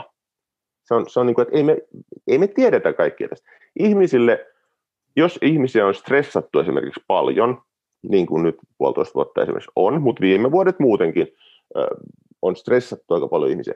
Kaikenlaisilla. Ilmastonmuutoksi totta kai ollut parikymmentä vuotta ainakin jo ykkösaihe, jolla ihmiset on niin kuin saatu ihan silleen, että siitäkään asiasta ei voi keskustella mitenkään. Sen takia esimerkiksi mä otan siinä kriittisen kannan siihen, koska jos joku asia vedetään sellaisen, että siitä ei saa keskustella, niin mä olen ihan varmasti sitten eri mieltä siitä ihan periaatteessa, koska ei, ei voi mennä silleen, että ei voi keskustella asioista. Niin tota, mutta ihmiset, jos he on niin kuin stressaantuneita, niin heille ei voi markkinoida epävarmoja asioita, koska he ei, he ei kestä sitä enää sitä lisäepävarmuutta. Sen takia tiedetään varmasti niin kuin PR-toimistoissa muualla, että heille pitää markkinoida, että tämä on näin. Kun uskotte tämän, pelastutte tai jotain. Niin, ja se liittyy siihen, että... Mm. Ja on se aika huikeaa just, että sitten kun tämä viesti vielä yhdistetään siihen niin kuin vaikka some-influenssereihin, jotka joku oli just paljastanut, että ne sai yli tonnin laaki, laaki kun jakaa valtion sanomaa kanavissa ja markkinoi, mar, markkinoi, markkinoi tiettyä aine, ainetta, injektiota, niin tota, kyllä siinä vähän herää sellaiset hälytyskellot vähän, että n- nyt nyt kyllä jossain, jossain vähän niin kuin, kyllä haiskahtaa. Joo, kyllä tässä jossain haiskahtaa. Se just, että millä tasolla se haiskahtaa ja onko se, millä tasolla se on tietoista ihmisten kusettamista, millä tasolla se on niin kuin sitä, että, että lauma, lauma käyttäytyy ja myöskin siellä niin kuin ne, jotka levittää tai mun nähdäkseni valheita ja väärää, väärää tietoa, niin hekin, hekin voivat olla niin kuin ihan vaan siinä laumahysteriassa mukana. Ja sitten niin kuin, laumahysteria pitää tiedostaa.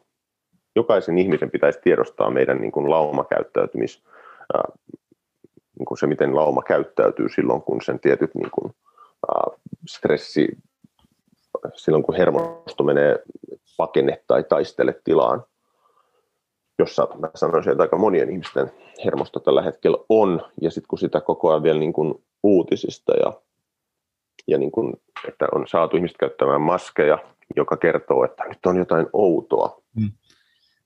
Se, toi, ma- mas- ma- mm, toi maski mä haluan vähän takertua siihen esimerkiksi, koska äh, täällähän äh, koko, koko Queenslandin osavaltiossa miljoonia ihmisiä asuu ja äh, ei ole ainakaan viikkoa ollut yhtään ainuttakaan mun mielestä niin kuin koronatartuntaa, niin edelleen vielä viikon verran sanotaan, että pitää pitää maskia ulkotiloissa, sisätiloissa yömässä. Niin, niin, se on psykoottista. Toi. Niin, niin, omalla tavallaan, että sä, kun me tiedetään, me tiedetään, että se siitä ei ole. Se on, sitä on tutkittu niin monelta eri kantilta, niin moni eri tutkimus on todistanut sen, että tämän viruksen kanssa niistä maskeista ei ole oikeasti juuri hyötyä. Ja varsinkaan, kun ne maskit ei ole mitään kirurgisia maskeja, vaan ne on oikeasti suurilta osin ää, sellaisia kangasrättejä, mitä likaisesta taskusta, likaisesta taskusta Nimenomaan. Se, se, se, että niin kun, se, mistä sen tietää, niin kun, että se on kusetusta, on se, että ei sillä ole mitään, sillä ei ole mitään väliä, minkälainen se maski on. Niin. Kunhan sulla on vaan maskinaamalla. Mm. Jos et pysty pitämään maskia, käytä visiiriä, joka on silleen, niin kuin, että, että oikeasti. Oi, oikeasti. Niin. Ja, Et, siis, on, se on, jos, jos ne ohjeet olisi sille, että koska on tilanne on vakava ja näin, niin käytätte tämän, äh, käytätte tämän, tota, äh, tämän suodatustehon maskia ja sitten siihen on tällainen, koska tilanne on niin vakava, niin teille järjestetään koulutus, kuinka maski asetetaan ja miten sitä käytetään. Tällaista ei tapahdu missään. Tämä on puhdasta joukkopaniikin lietsomista, Mä uskon, että se on sen takia, että ihmiset saadaan syksyllä, kun taas voidaan sanoa, koska tulee taas tietenkin pikkasen enemmän tapauksia, kun tulee niin kuin Euroopassakin syksy ja talvi, niin sitten voidaan taas sanoa, että no niin, nyt kaikki rokotteelle. Ja jos se maski otettaisiin nyt ihmisiltä pois, niin heidän hermostonsa alkaisi palautua vähitellen normaalitilaan. Tämä on niin kuin sosiaalinen tällainen painostuksen keino, mitä täällä maailmalla käytetään tällä hetkellä. Ja mä olen siis, siis joko tilanne tämän, öö, tilanne tämän niin kuin jälkeen vajoaa sellaiseen just niin kuin dystopiaan, taikka sitten me, meillä, me tullaan näkemään niin kuin tällaisia Nürnbergin oikeudenkäyntien kaltaisia todella isoja oikeudenkäyntiä, missä tultaisiin sitten langettamaan sen näköisiä tuomioita, mitä ei ole nähty ikinä. Mm. Kenelle ne tuomiot langetetaan, en tiedä. Mun on pakko Onko näyttää, mun on mm. pakko näyttää sulle, kun mä ostin itse asiassa tänään, tänään maskin, koska tämä maski, maski äh, äh, pakko. Pääseekö siellä vankilaa, jos ei käytä maskia? No, no kyllä, ei, ei pääse välttämättä sisään ja on vissiin muutamia paikkoja sakotettu ihan siitä, mutta, tota, mutta sellainen niin kuin painostus ja uhka, uhkailu, eihän, kun laillisesti ei pysty tehdä mitään, niin mä en tiedä, miten se etenee, jos kirjoittaa sakon. Mm. Mutta, mutta me, me hankin tänään tyttöjä skeittivalmentajan kanssa, hankittiin, hankittiin hienot maskit itsellemme, koska, tuota, koska mm, mä haluan kokeilla, että mitä tapahtuu, kun mä vedän tällaisen maskin, kun joku sanoo, että hei, maski naamalle, niin mä vedän tällaisen, tällaisen maskin, maskin seuraavan kerran naamalle, niin katsotaan, mitä tapahtuu. Todennäköisesti sä saat olla rauhassa, koska sitten ihmiset käy niin katsoa, että on jo hullu. Mutta on Mutta mut tosiaan... Tässäkin on. Niin, sano Niin, että just, että sellainen maalaisjärki on paljon kadonnut. ihmiset lenkkeilee maskit naamalla, ihmiset urheilee maskit naamalla.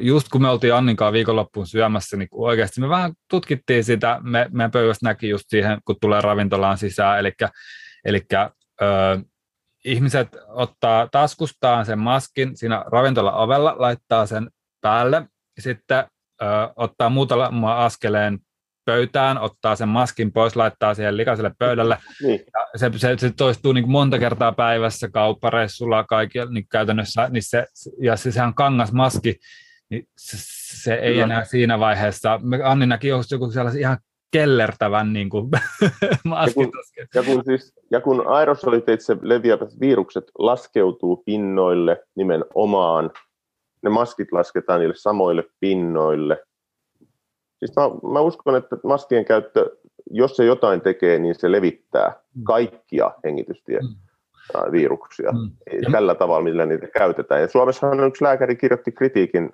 joskus viime kesänä jo, että tässä maskien käytössä ei ole mitään järkeä, koska ihmiset eivät käytä niitä, eivätkä käytännössä edes pysty käyttämään niitä niin kuin THL ja niin kuin yleiset tällaiset maskin käyttösuositukset ovat. Mm. Se on täysin turhaa. Sen nimi oli, että keisarilla on maski, mutta ei vaatteita, liittyen tähän vanhaan äh, Andersonin mm. sasuun, keisarin uudet vaatteet. Mm. Ja, ja, ja ei, mä... ei sekään mm. aiheuttanut, ei se aiheuttanut mitään, ei, ei, ei, niin kuin, ei uutisissa sanottu, että hei, että nyt tota, tällainen äh, lääkäri on kirjoittanut hyviä jutun. Ja, ja se mm. liittyy tähän samaan niin kuin, globaaliin äh, agitaatio- ja propagandavirastoon, mikä nyt näyttää niin kuin säätelevän meidän uutisia.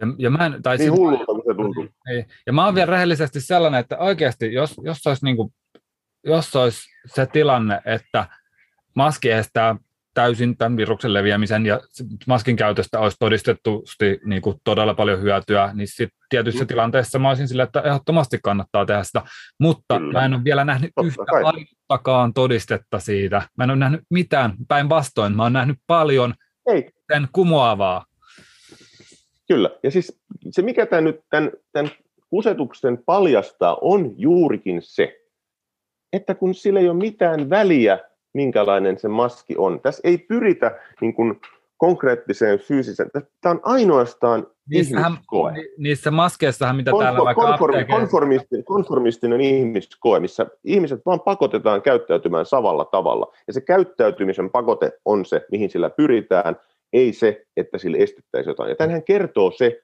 että kun sillä ei ole mitään väliä, minkälainen se maski on, tai edes, että miten sä sitä käytät, että se teoriassa voisi tehdä jotain sille leviämiselle. Mun, mun mielestä on huvittavaa, tää, huvittavaa, kun, mun mielestä on huvittavaa, kun täällä apteekeissa myydään niinku, niitä kangasmaskeja öö, myös, toki myydään myös niitä sinisiä kirurgimaskeja, mutta myydään myös ihan niin kuin, siis pyyviä vaatekaupoissa puhumattakaan, myydään niin kuin mm.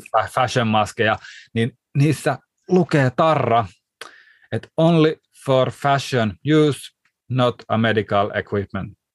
Eli niinku mm. vaan, vaan, niinku, vaan niinku muoti, muotijuttu.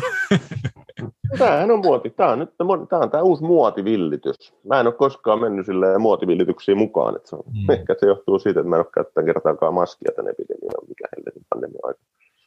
Enkä käytä. Mä en, mä en, koska Suomessa ei ole niin kuin, niin en mä, se on, mä en lähde mukaan valehtelemiseen, vaikka siihen kaikki muutkin, muut lähtisikin mukaan. Mutta sekin on, että tavallaan ei siitä, en mä tiedä, onko siitä, onko siitä sit hyötyä, mutta että tietysti jos saa, saa niin kuin, sais, sais näkyvyyttä. Ja, mutta ei, noilla, ei niillä, niin kuin, kun julkaisee niin kuin vaikka Etelä- ja Pohjois-Dakotan, jossa oli siis, se on yksi tunnetuimpia esimerkkejä siitä, että toisessa oli tiukat maski niin kuin pakotteet ja toisessa ei mitään. Ja niin kuin, taudin se, millä, miten siellä on on, on niin kuin tehty testit, että paljonko oli, niin se paljonko oli missä ja näin, niin se, se kuvaaja on täsmälleen käytännössä sama. Eli ei mitään vaikutusta mihinkään. Ja tämäkin on niin kuin täysin tiedossa. Uutiset eivät siitä kerro, koska uutiset nähtävästi tällä hetkellä vaan valehtelee, joka on surullista. En, en olisi uskon tällaisen niin ihmisyyden alennustilaan vielä edes, edes vuosi sittenkään missään nimessä en olisi uskonut. Mutta toisaalta kun katsoo, miten paljon ihmisille on valehdeltu vaikka ravitsemusasioissa jo vuosikymmeniä, niin mm. eipä se nyt sitten näin jälkeenpäin ihmetytä, että jotain tällaistakin voi tapahtua. Mm. Ja sitten niin jos miettii, tota, niin kun, miettii niin kun hiilarien tuputtamista ihmisille ja kasvisöljyjen tuputtamista, miten se on, niin kun, paljonko me voidaan laskea niin kun kärsimystä ja sairautta ja kuolemaa näiden niin kun ravitsemussuositusten mm. Taho, tahoilta. Maailmassa on tällä hetkellä puoli miljardia diabeetikkoa. Se on aika huikea, huikean suuri. Siis ei, eikä, mitään, eikä mitään prediabeetikkoa, vaan diabeetikkoja, puoli miljardia. Maailman väkiluku alkaa olla kahdeksan miljardia ihmistä. Ja tota, se on niin kuin sitten, mitä se on, hmm. 16 osa. Mutta kun se on just se, se, se, siinä on just se, että kun, kun toki sitten aina jos sanotaan, että okei, no viralliset ravitsemussuositukset, ne, ne on, on niin kuin väärin ja ne, ne, ne just äh, tukee tällaista vähän hillarivoittoisempaa ruokavaliota, niin, niin sitten monet sanoivat, no mutta eihän kukaan niitä noudata. No mm. ei, mutta, mutta sitten samaan aikaan, äh, jos suositukset sanoo, että syö yhdeksän palaa leipää päivässä, niin kyllä se teollisuus... Kahden tunnin välein. Niin, kyllä se teollisuus tuottaa sinne suuret leipähyllyt sinne kauppoihin, ja sitten kun ihminen menee kauppoihin ja näkee ne tuoreet leiväntuoksut, niin isot hyllyt, niin se ostaa niitä. Ja, et, et se on just, vaikka se sanottaisiin, että ei ihmiset nyt sitten noudata niitä ravitsemussuosituksia, mutta kun ne liittyy niin moneen asiaan, se liittyy siihen, mitä teollisuus tuottaa, mitä laitokset just syöttää, ja se liittyy niin tosi moneen asiaan. Ja se, se, myös, se liittyy myös siihen, että mitä me viestitään terveellisenä jos, jos sanotaan, että okei, leivä, leivän päällä sydänmerkki, niin sitten monit ajattelee, että Aa, no, mutta tämä on mun sydämelle, sydämelle hyvä, niin mä ostan näitä. Niin, tässä on sydämmerkki, niin. Ja, ja kun katsotaan vaikka esimerkiksi ketoosia, ketogeenistä ruokavaliota, niin hmm. mehän tiedetään se, että se on tosi monelle ihmiselle olisi tosi hyvä olla vaikka kuukaus, kuukaus ketoosissa, mm-hmm. antaa sen kropan vähän palautua, tulehduksen vähän äh, hellittää ja vähän syödä aitoja hyviä ruokia, saada vähän kiloja tiputettua. Monelle se olisi niin kuin ihan älyttömän hyvä, mm. mutta ei tästä millään tavalla mainita missään virallisissa ohjeistuksissa, ravitsemussuosituksissa edelleenkään, vaikka me tiedetään siitä tosi paljon. Kyllä. Ja no siis Jenkkilässähän Amerikassa on vissiin tilanne siis parantunut että niiden tota, diabetesjärjestö mainitsee jo, koska siellä on Virta, Virta Health tekee niin kovaa tulosta niiden tota, ketoosipaasto valmennuksella, että siellä on niin kuin, mitä yli 60 prosenttia heidän asiakkaista on päässyt kokonaan kaikista lääkkeistä eroon, eroon tota, tällä, ne on siis perus ketoosimeiningeillä. Mm. Niin, tota, niin Amerikan diabetesjärjestön äh, suosituksiin siellä mainitaan nykyään ketoosi ja vähähiilihydraattinen. Se, Suomessa on, ei. Ei Suomessa kyllä. Ne, ne ei, isot laivat tota, Suomessa. Se mulla, on, on mulla, on tästä, mulla on tästä sisäpiirin tietoa, missä tota, eräs tuttavani on lähestynyt, lähestynyt tota, diabetesliittoa, ja siellä on sanottu suoraan, että on se hienoa, että teette tätä, mutta jos me mainitaan edes tästä mitään, niin me menetetään meidän rahoitus. Mm. Niin, Eli ihmisiltä vaan henki pois, kunhan rahaa tulee. Se no, on terve kun teollisuus kukoistaa. Siitähän se on mm. tosi paljon kyse siitä teollisuudesta. Teollisuus on osittain mukana valmistelemassa ravitsemussuosituksia ja tiedetään kuinka iso esimerkiksi viljateollisuus ja rypsiteollisuus on Suomessa, niin, niin kyllähän siellä varmasti halutaan niitä, niitä sitten tukea ja tunkea jo vähän joka paikkaan. Kyllä, se on, se on, se on, se on, se on perversiä. Siis se, että ihmisten, oikeasti, että, mutta en mä tiedä, miten se nyt sitten, niin. Ja sitten sekin siinä on, että ihmiset on, se, että ihmiset kuitenkin on lähteneet niin kuin, kyseenalaistamaan tätä kovat rasvat kysymystä, niin tota, joka on siis se, että jotain tuollaista nimitetään kovaksi, kun se on huoneen kovaa, eikä huomioida sitä, että fysiologisesti, miten se toimii kehossa, on aika eri asia. Mutta sekin nyt on ollut vain niin markkinointi, todella naivi markkinointikampanja, että ajatellaan, että tällainen, niin kuin, koska tämä öljy on tällaista, tällaista nestemäistä, niin sitten se on terveellistä, kun verikin on nestemäistä. Niin, kun se on tehty tällaisessa kemian laitoksessa ja siihen on lisätty lisätty säilötäaineita, muuten se pilaantuu no, turkkiin ja mut siellä lisätty makuaineita, kun se on niin pahan makusta muuten ja siihen on lisätty... Mä tein, mä tein videon, mä tein videon tota, joku aika, se oli viime kevään, viime, viime vuoden kevään joskus ennen kuin korona-asiat vei kaiken huomion kaikilta tavallaan, niin tota, mä tein videon kovat vastaan pehmeät rasvat, missä mä mulla oli neljä, neljä shottilasia, missä mulla oli eri, rasva, eri rasvoja, ja sitten mä olin lämmittänyt ne 37 asteen lämpöön, ja sitten mä näytin, että nämä on kaikki ihan pehmeitä ja nestemäisiä nämä rasvat. Tämä on aika tämä on, se, mitä kehossa, tämä on se, mitä kehossa tapahtuu. Mm. Sai se, on sillä jotain reilu parikymmentä tuhatta näyttöä, mutta saisi silloin olla enemmänkin. Mutta mm. kuitenkin, että se... Niin kuin... oli muuten hyvä kommentti itse asiassa. Mä haluan just vähän palata tuohon äskeiseen, mitä sanoit, että just, että kun kunnes korona huomio vei kaikilta sen mielenkiinnon.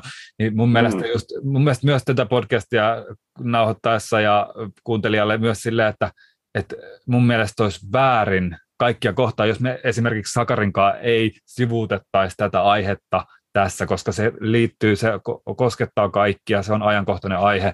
Mä en edes oikein ymmärrä, miten monet jopa isot vaikuttajat ei niin kuin millään tavalla kommentoi tai tuo omia näke- näke- näkemyksiä aiheesta, koska tämä kuitenkin koskettaa meitä jokaista ja tämä on sellainen aihe, mikä on jokaisen huulilla, niin totta kai pitää niin kuin puhua ja mitä enemmän me pystytään puhumaan tästä, niin sen enemmän ehkä ihmiset saa näkemyksiä auki, saa lukkoja auki, saa uusia kulmia, löytää uusia tyylin seurattavia. Tiedättekö, että mitä enemmän tietoa, mitä enemmän pystytään puhumaan ja kysymään kysymyksiä, niin sen en, viisaammaksi me voidaan tulla.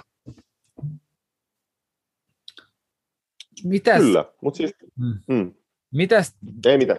Joo, no toi oli vähän tällainen pieni sivuhuomio tuossa, mutta, mm. mutta seuraavaksi mä haluaisin mennä sun kanssa vähän, äh, koska mehän järjestetään äh, ravintovalmennuksia, joissa on eläinproteiini on hyvin pitkälti pääosassa. Ruokavaliota lähestulkoon aina sen ylivoimaisuuden takia, niin, mutta meille tulee aina silloin tällöin kysymyksiä myös naudanlihan ilmastovaikutuksista, ja itse perehtynyt niihin jonkun verran, mutta mä tiedän, että sä oot varmaan aika paljon perehtynyt niihin enemmän, niin mä haluaisin just kysyä no monelta, monelta tasolta ja monesta eri suunnasta olen niin, niihin kyllä perehtynyt. Niin, niin mä haluaisin kysyä just sulta, että mitkä on äh, sun näkemykset ja mitkä on ehkä sellaiset sun kommentit ihmiselle, joka tekee vaikka vähentää naudanlihaa lautaseltaan sen ympäristövaikutusten takia? No jos nyt lähdetään ihan luvuista, Yhdysvalloista on hyvät tiedot, mitkä mä satun muistamaan, niin tota, liikenne ja teollisuus tuottaa 30 prosenttia, siis molemmat tuottaa 30 prosenttia, eli yhteensä 60 prosenttia kaikista kasvihuonekaasuista. Ja nämä kasvihuonekaasut, kun me puhutaan näistä, niin ne sisältää kaikki kasvihuonekaasut muunnettuina hiilidioksidiekvivalenteiksi, eli niiden yhteenlaskettu vaikutus muutettuna hiilidioksidiksi, koska se nyt on se, mikä ihmisiä kiinnostaa tällä hetkellä. Käyttää sellaista, sellaista sitten laskentatapaa niissä. Niin liikenne 30 prosenttia, pääst, no sanotaan, että päästöistä sitten, kun se on muotisana. Oikeastaan hiilidioksidi on siis elämän kaasu, jota ilman me kupsahdettaisiin saman tien, koska kaikki yhteyttäminen tapahtuu hiilidioksidista. Niin tota, liikenne 30 prosenttia, teollisuus 30 prosenttia, asuminen 20 prosenttia. Siinä meillä on 80 prosenttia. Sitten mitä se loppu 20 prosenttia on?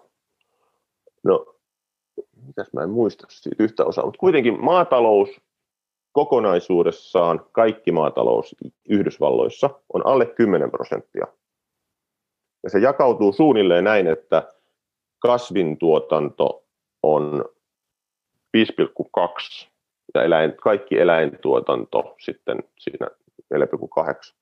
About tällä.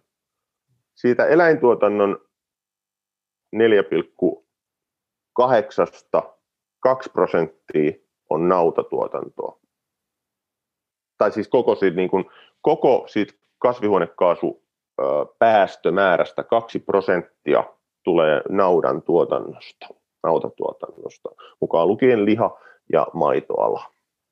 Niin sitten jos nyt taas ajatellaan ihan maalaisjärjellä, että tästä on tehty se asia, mistä lähinnä keskustellaan, kun puhutaan ilmastonmuutoksesta suunnilleen, niin sitten jokaisen pitäisi taas sanoa, että hä, eihän tuossa ole pienintäkään järjen häivää, että tollainen asia on otettu siksi, niin kuin, siksi kynnyskysymykseksi, jos tässä olisi kyse vaan siitä päästömäärästä.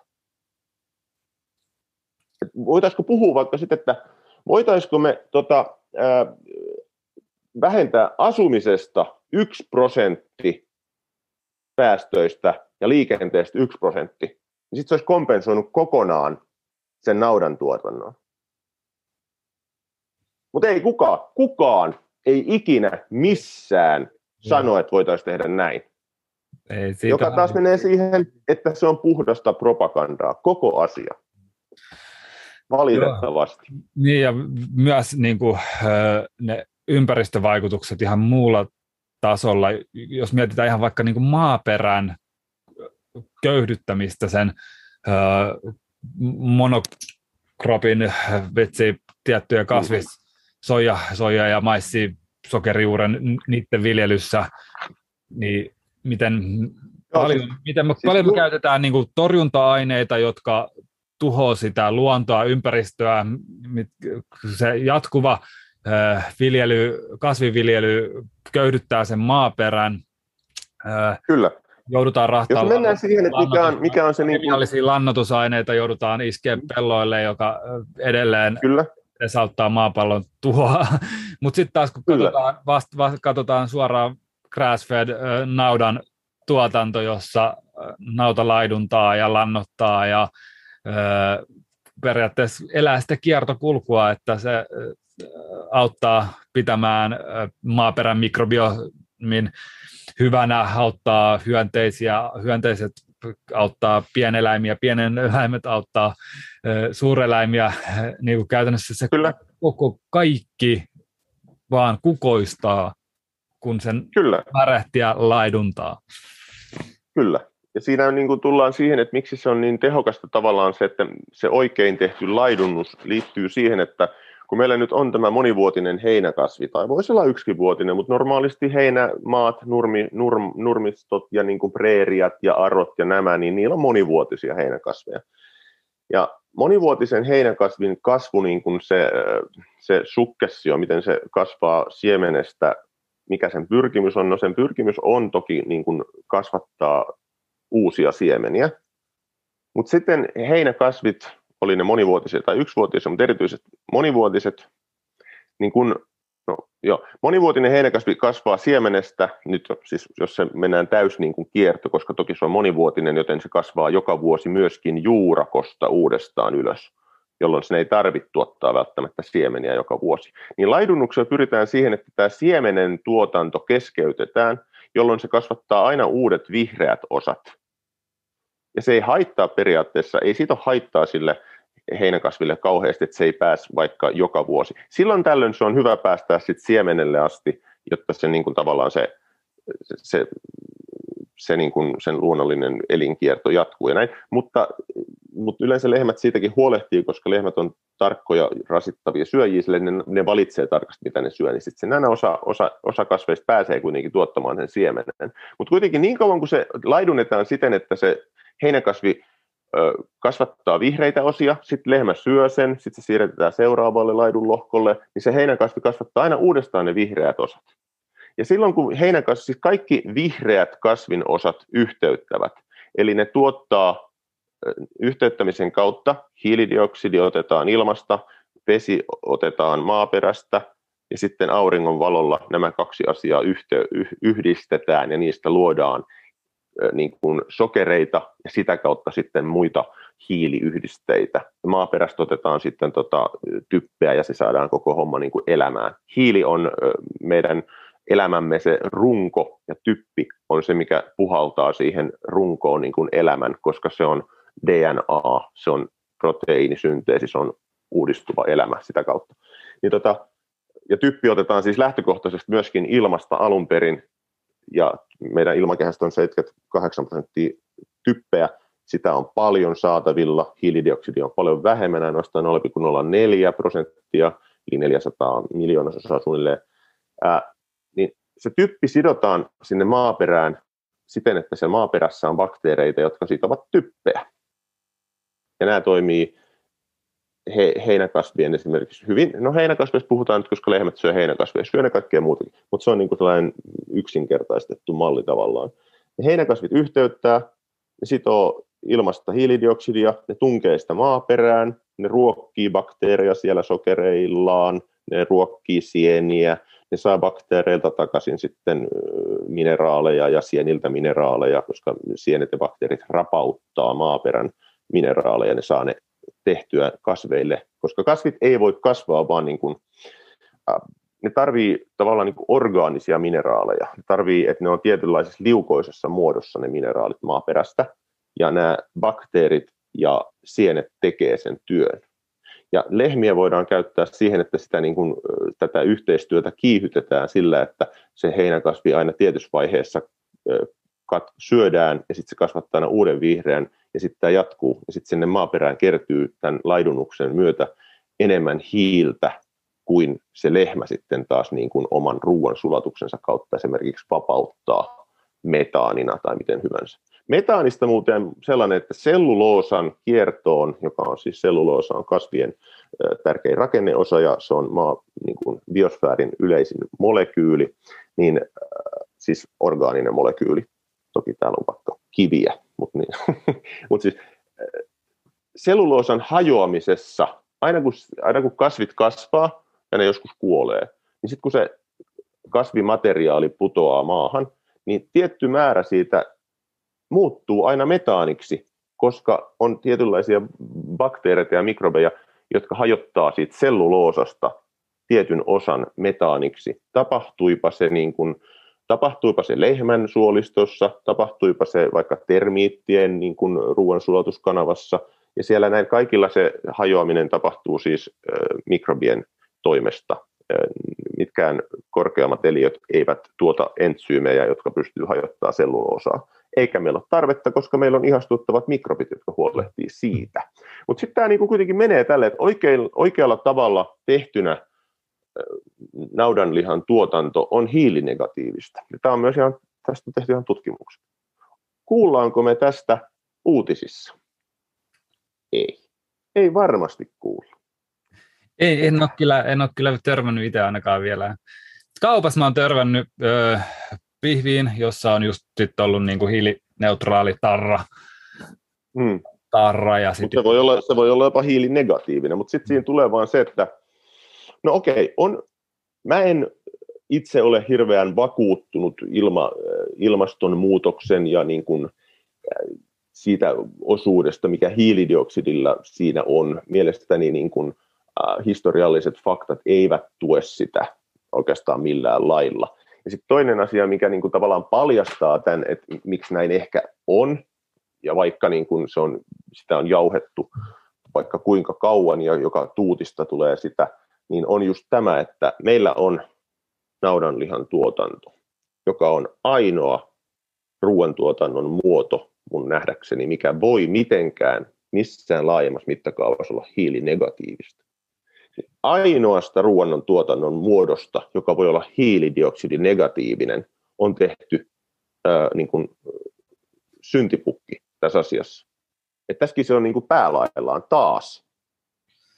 Et, jos tuollainen juttu, niin jos oikeasti halutaan ratkaista joku asia, niin eihän me nyt sitten sitä ainoa asiaa, jolla se voidaan ratkaista, on niin kuin heitetä helvettiin ja tehdä siitä sitä niin kuin syyllistä. Et tässä niin kuin, tämä on niin jotenkin julmaa ja ilkeää mitä ihmisille tällä hetkellä tehdään. Enkä mä tiedä, miksi niin tehdään. Mutta siis nyt ihmisten päät sotketaan ihan totaalisesti.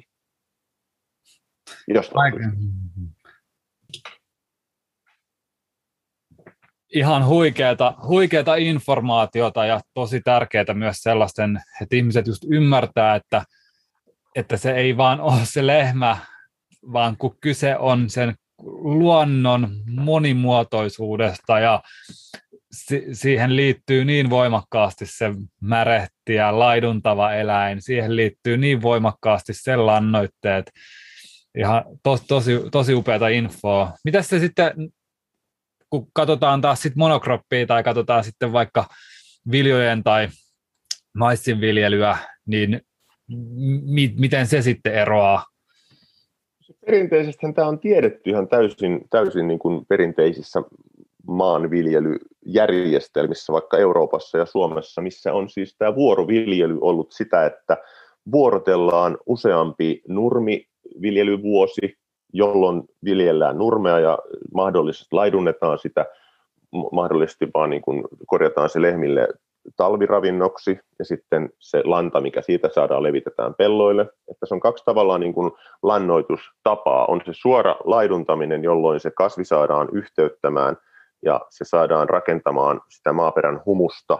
Humus on tällainen aika jännittävä tavallaan polymeerimainen hiiltä ja typpeä typpeä ja rikkiä ja muita äh, ravinteita sisältävä, äh, sisältävä niin kuin maaperän molekyyli, joka on siis pääasiassa hiiltä. Sen takia musta multa on mustaa, koska mm. hiili siinä muodossa, niin kuin me nyt kaikki tiedetään, että grillaushiilet ja muut, ne on mustia. Mm. Musta on se, ei, ei se timanteeksi mene sinne maaperään.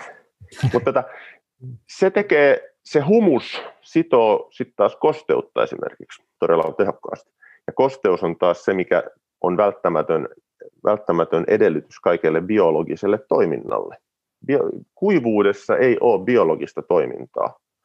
Jos meillä on vaikka itiöitä, ne, ne, ne kas, käyvät kasvuun ainoastaan sitten, kun ne löytää sopivan kostean paikan. Ne voi säilyä itiöt, oli ne sitten itiökasvien tai bakteerimaisten otusten itiöitä, niin ne voi olla niin kuin dormant, ne voi olla niin kuin lepotilassa vuosikymmeniä.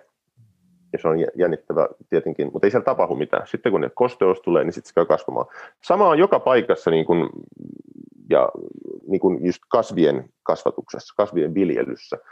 Että se, ja se liittyy siihen, että nämä maaperän, se miten ne, siis maaperässä on mineraaleja, koska se on niin kuin hiekkaa vaikka tai mitä hyvänsä, niin hiekka maaperä voidaan muuttaa mullaksi joidenkin vuosien kuluessa siten, että siinä kasvatetaan nurmikasveja, jotka laidunnetaan. Ja se saadaan, se saadaan sitä kautta, että sinne alkaa tulla sitä humusta, joka on sitä mustaa tavaraa maaperässä, ja se sitoo kosteutta, ja se taas lisää sitä koko bakteeri-sienitoimintaa, jolloin ne sienet ja bakteerit rapauttaa siitä hiekasta mineraaleja irti, mitä nämä kasvit taas käyttää, mitkä siirtyy sitten, mikäli siellä on laiduntajia, ne siirtyy sen, sen niin kuin lihaksi ja rasvaksi ja suoliston kautta taas sitten ää, tota, sinne sitten tulee lantaa niiden läpi, ja lannassa on taas erilaisia vähän mikrobeja, jotka sitten taas ruokkii sitä maaperän toimintaa. Ja se on yksi tapa lannottaa, että siitä maaperästä tehdään tällä laidunusmetodilla tehdään elävä. Sieltä irrotetaan ne liukaneemattomat mineraalit tällä mikrobien sienten yhteistyöllä. Ja sitten kun sitä on laidunnettu, no mennään nyt siitä, ei sen tarvitse olla hiekkaa, ihan perusmaata.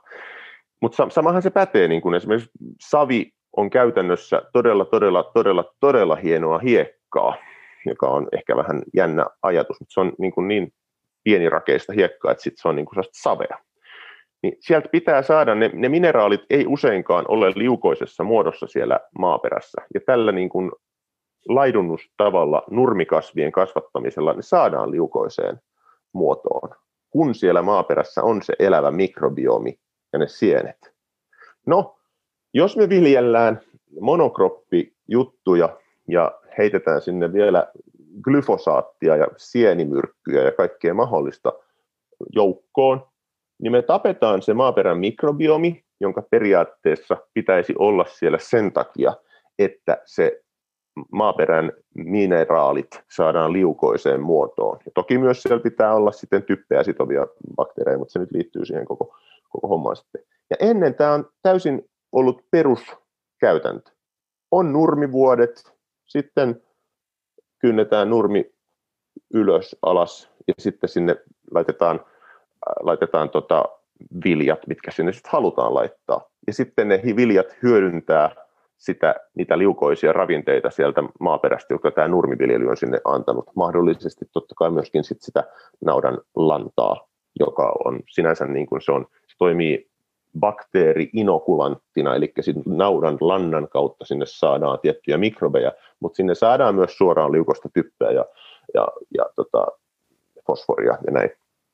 Mutta tota, nyt sitten jos viljellään pelkästään näitä monokroppeja vuosi, vuosikaudet, niin sitten se ensinnäkin kasveista tulee sairaita, koska niille ei ole tarjolla niitä ravinteita, mitä ne tarvii sieltä maaperästä normaalin niin kuin immuunijärjestelmän ylläpitämiseksi. Sitten niitä kasveja joudutaan, niitä joudutaan käyttää kasvinsuojeluaineita, koska ne kasvit on sairaita eikä niillä ole toimivaa immuunijärjestelmää.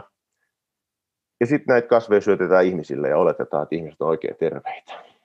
Se on Kuulostaa hyvin tutulta jotenkin tuo polku, että immuunipuolustus on huono ja tulee sairaaksi ja sitten syötetään vähän lääkkeitä. Ja kuulostaa... se, on, kas, se, on, se, on, se, on, se on läpitunkeva, niin kuin se, on, se, on maa, se on viljelystä asti. Et niin, kasveja, kas, kasveja meidän tässä maailmassa käsitellään samalla lailla kuin meitä ihmisiä. Mites... Niillä, on myös, niillä, on, niillä on myös siis ravinnepuutokset, joista johtuen on sairaita.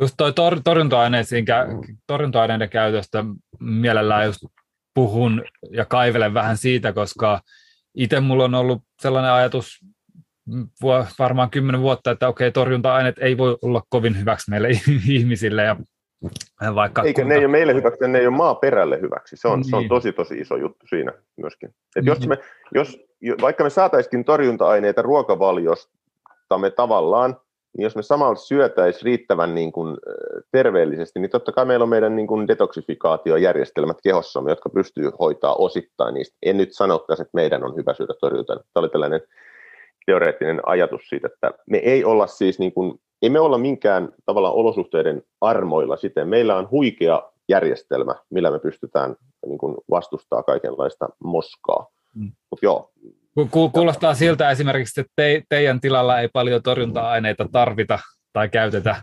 Ei, ei, ei tarvita. Täällä Australiassa niitä näkee niitä sellaisia ihan jäätäviä laitevirityksiä, jotka vetää satoja metrejä, tiedätkö, suihkuttaa, suihkuttaa peltoja. Niin mm. Miten just, että kun se, ei se ole vaan se, että se suihkuttaa sen kasvin, vaan miten paljon niitä ilman mukana menee pölyt, tuulen mukana luontoa ympärillä ja miten nämä siis... ihan, jo, ihan ihmiset, jotka käsittelee tai ajaa näitä traktoreita, mitä toki vissiin nykyään aika paljon jo niin kuin ihan jollain droneilla tyyliin tehdään sitä ja lentokoneilla ja siis se on ihan uskomatonta. Kyllä, se on uskomatonta ja siinä, niin kuin, siinä, siinä, siinä katkaistaan se, että kun se, nämä myrkyt vaikuttaa totta kai siihen maaperään, mitä siellä tapahtuu, se mikrobi tasolla. Siinä katkaistaan se, niin kuin sit, koska se elämä lähtee tavallaan siitä yhteyttävän kasvin ja sen suhteesta niihin bakteereihin ja muihin mikrobeihin ja sieniin. Ja sitä kautta se lähtee sitten niin kuin monisoluisiin olentoihin, jotka syö niitä bakteereita. Ja, se koko, koko niin kuin, ja sieltäkin kautta tulee se, että on sukkulama, sukkulamatoja, jotka on mikroskooppisia matoja, tai niitä on vähän eri kokoisia, jotka syö bakteereita ja sitten ne ulostaa sellaista hyvin, hyvin niin kuin mineraali, mineraali- ja typpirikasta kakkaa sinne peltoon. Niin tämä on se elämän perusta. Ja nyt me näillä nykyisillä viljelymetodeilla suoraan tuhotaan sitä elämän perustaa. Ja eikä tämä mitenkään, niin kuin, tämä pitäisi olla ihan peruskoulutavaraa, miten, tämä, miten maailma niin kuin, toimii. Mutta mm-hmm. mut nyt niin kuin, ja siis kun luonnossa on huikea logiikka joka paikassa, joka on ihmisen ymmärrettävissä ihan, ihan helposti tavallaan, ja nyt tuntuu, että ihmisten ei haluta ymmärtämään sitä logiikkaa, joka on totta kai karmivaa. Mm. Niin toi, toi on hyvä, toi, toi oli hyvä kommentti just, että, että ihmisten ei haluta ymmärtävän sitä. Se, se tuntuu olevan nykypäivänä sellainen yleinen niin käytäntö, että, että anna asiantuntijoiden huolehtia näistä, anna tieteen huolehtia, älä, älä, älä, kyllä ne on sulle hyväksi, jos ne on tehty sulle. Sellainen ajattelutapa on mun mielestä tosi voimakkaasti nykypäivänä läsnä vähän kaikessa, mitä tehdään, että ah, no jos se, jos se nyt on, myydään mulle ruokana, niin kai se on ihan hyvää, tai jos sitä myydään kaupassa, niin se, kai se on mulle, tekee mulle ihan hyvää, ja jos, jos se myydään apteekissa, niin se on varmasti mulle niin kuin hyväksi, tai ja vähän sellainen ajatus, ajatus siinä nykypäivänä on, ja toi, toi niin kuin torjunta-aineiden käyttö ruoassa on musta superhuolestuttavaa. Just oli joku artikkeli, että vaikka niin kuin määrät on ehkä vähentynyt, niin ne aineet on entistä kamalampia. Joo, no siis glyfosaatti, mikä nyt on siis tämä Roundup, mitä niin kuin jo lähinnä tehdään sen vuoksi, että on kehitetty näitä geneettisesti muunneltuja viljelykasveja, että sieltä saadaan, jotka sietää siis tätä kyseistä. Ne on, ne on ne tavallaan ne on kehitetty sen vuoksi, että voidaan sillä Roundupilla tappaa kaikki muu sieltä pellosta, paitsi se kasvi, mitä halutaan viljellä. Ja Eikö tuossa taas pitäisi vähän hälytyskellot alkaa Joo. Ja, se, se, ja Roundup toimii siis estämällä sen, sen nimisen aineenvaihdunta reitin bakteereissa ja kasveissa kuin shikame pathway – Shikame, en nyt muista, Shikama, Shikame, Shikame pathway. Ja meillä on, meidän suolistomikrobeilla on tämä sama, sama pathway, joka muun muassa sitten äh, bifidobakteerit ja, ja tota lactobacillusbakteerit valmistaa muun muassa aromaattisia aminohappoja meidän suolistossamme. Ja aromaattisista aminohapoista sitten taas valmistetaan, eli tyrosiini, fenyylialaniini, tryptofaani, nämä nämä on siis välttämättä, meidän pitää saada ne joko ruokavaliosta tai sitten tota, justiinsa näiden bakteereiden valmistamina meidän suolistossamme, ja tämä kyseinen ö, torjunta-aine tuhoaa nämä bakteerit.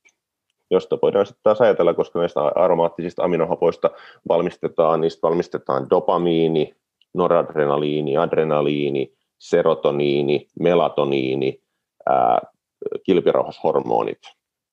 Hei, sössitään se. Sitten kuinka ollakaan, meillä on kaikenlaisia masennusoireita ja vaikka mitä, pas, mm. vaikka mitä ongelmia sitten koko ajan lisäänty, lisääntyen. Niin tota. Mm. Ja ei, ei, niin kuin, ei, ei yhtään, kun se, se, että ei tiedetä mistä johtuu. Niin se on, ei se kellot soi. Ei, ei niin kuin edes yritetä. Koska ravinnolla, ja siis psykiatrit olen saanut siis asiakaspalautetta, että psykiatrit esimerkiksi sanovat, että ravinnolla ei ole mitään yhteyttä mielenterveyden häiriöihin. Se on sen, niin että miten ammattilainen voi, niin kuin, siis mun mielestä on rikollista toimintaa.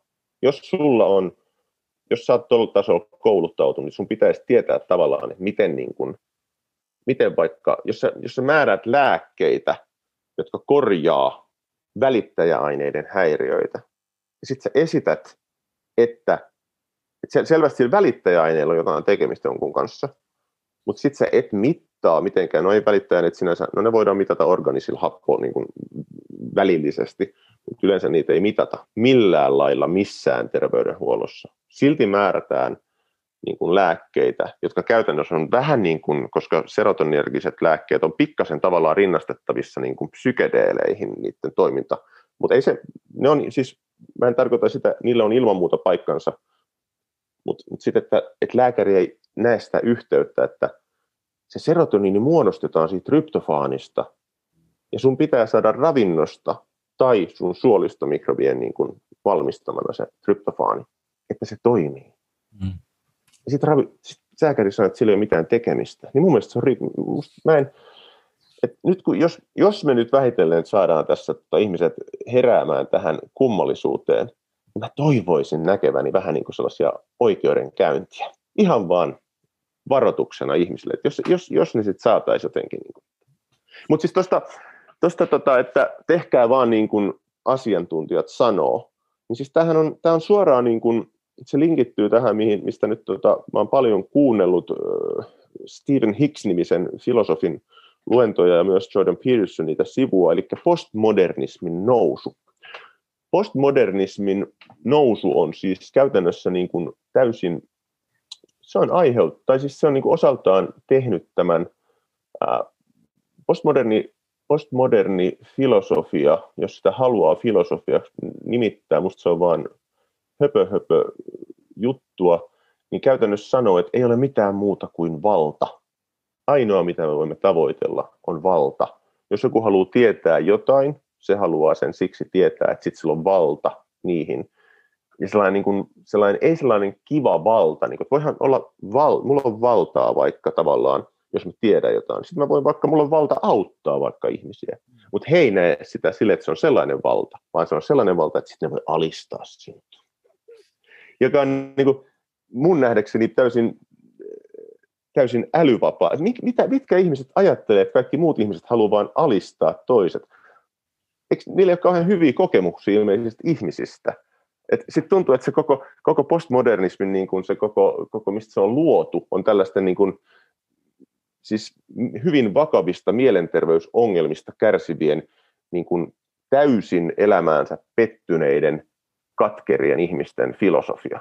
Näin mä sen hyvin pitkälti näin. Ja, se, on, ja se, se filosofia on myöskin, se on vasta valistuksellisuuden filosofia. Eli meillä on valistus, filosofia on sitä, että, että kyseenalaistakaa kaikki auktoriteetit, tietäkää itse, uskaltakaa mm. tietää, on yksi valistusfilosofian niin kuin, äh,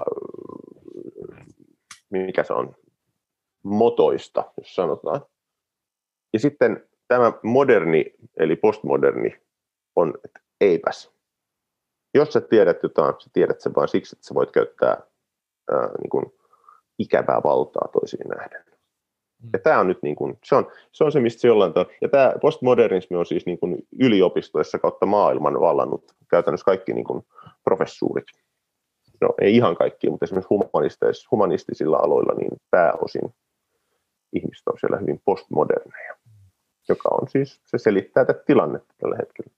Ja se varmaan just myös sitä, että katsotaan niin kuin liian niin kuin aina, kun nähdään joku ongelma, niin katsotaan vaan sitä ongelmaa, eikä katsota niitä syy, juuri syitä sinne ongelmaan.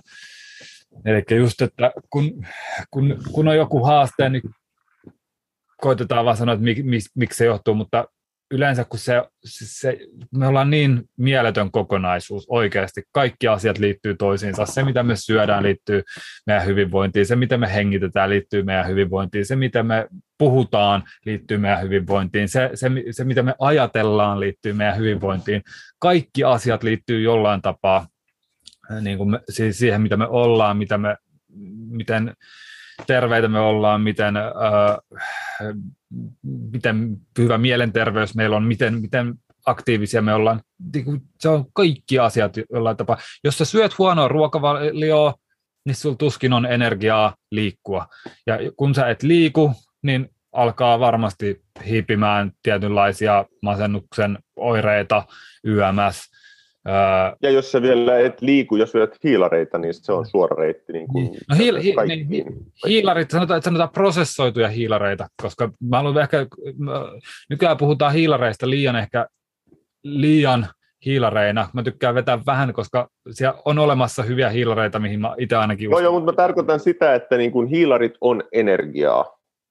Ne on energiaa. Sun voi käyttää ne käytännössä. Hmm koska niin jos puhutaan rasvasta ja proteiinista, niin meidän elimistön, niin kuin, siis meidän kropan koostumus on se, että okei, vettä on suurin osa luonnollisesti, mutta sitten 15 prossaa suunnilleen on proteiinia, 15 prossaa on rasvaa. Hiilareita on 1 prosentti aina, verensokeri ja gly- glykogeeni. Jos sä, jos sä ylität sillä sun sisään menevällä hiilareilla sen yhden prosentin, niin se ylimääräinen hiilari tunget tehdään rasvaksi. jolloin silloin sä lihot.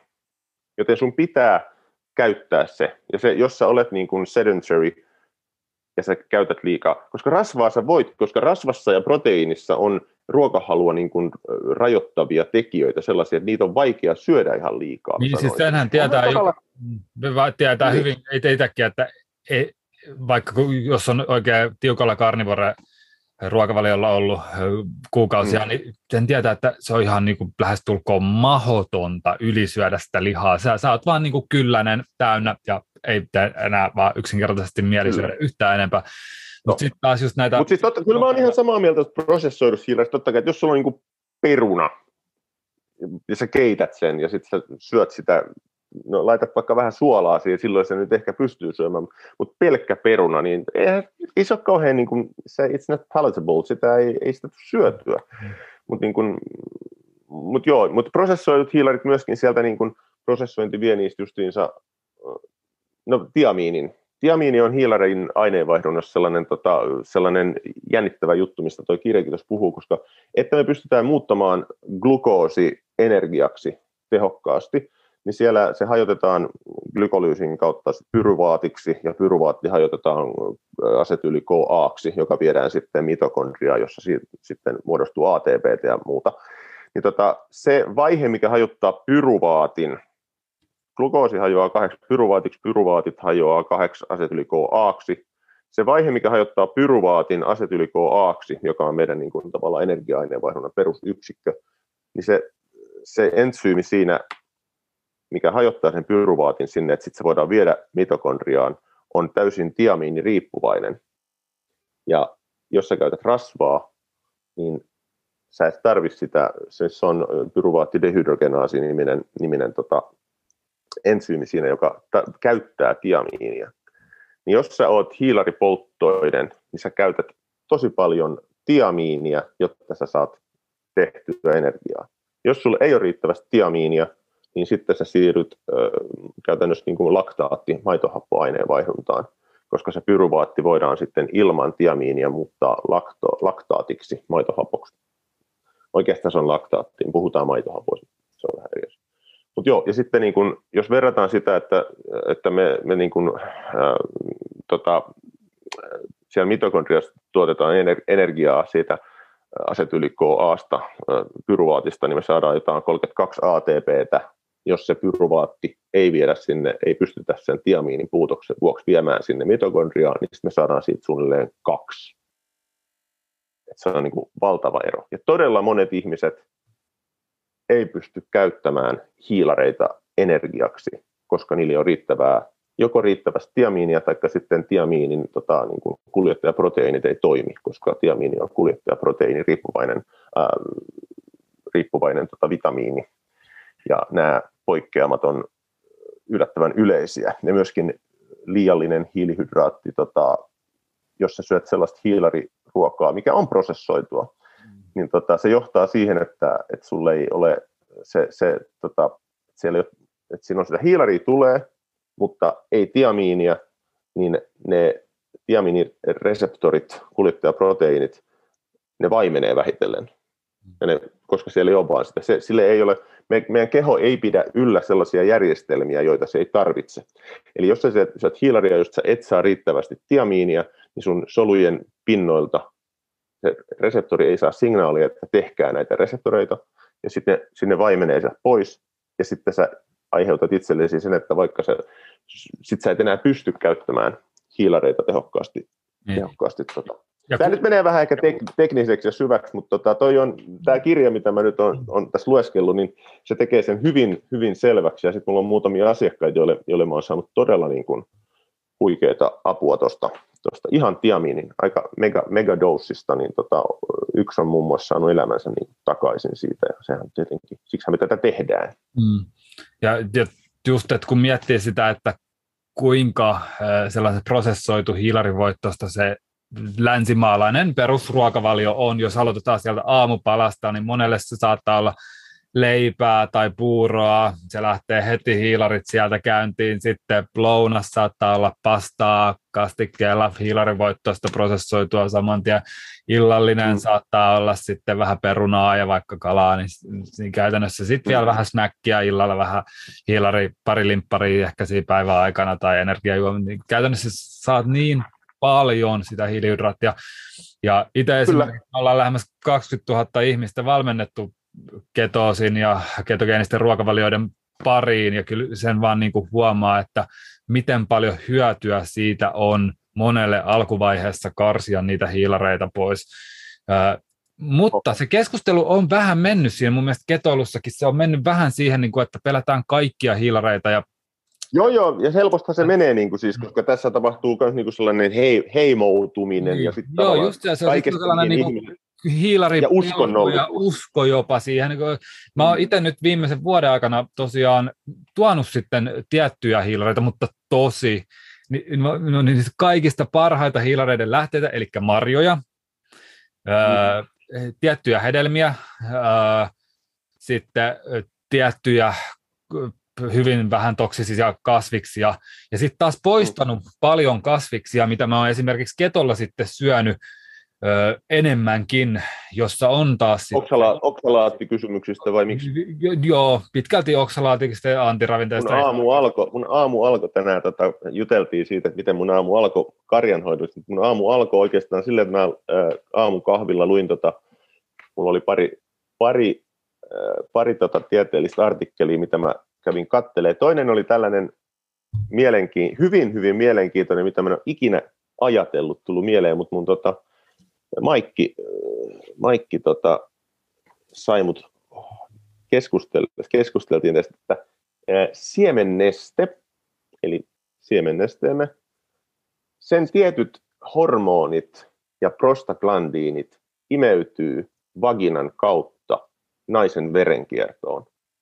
Ja ne vaikuttaa ilmeisesti naisten ää, siis niin kuin hormonitoimintaan ja mahdollisesti mielialoihin ja kaikkeen tällaisiin.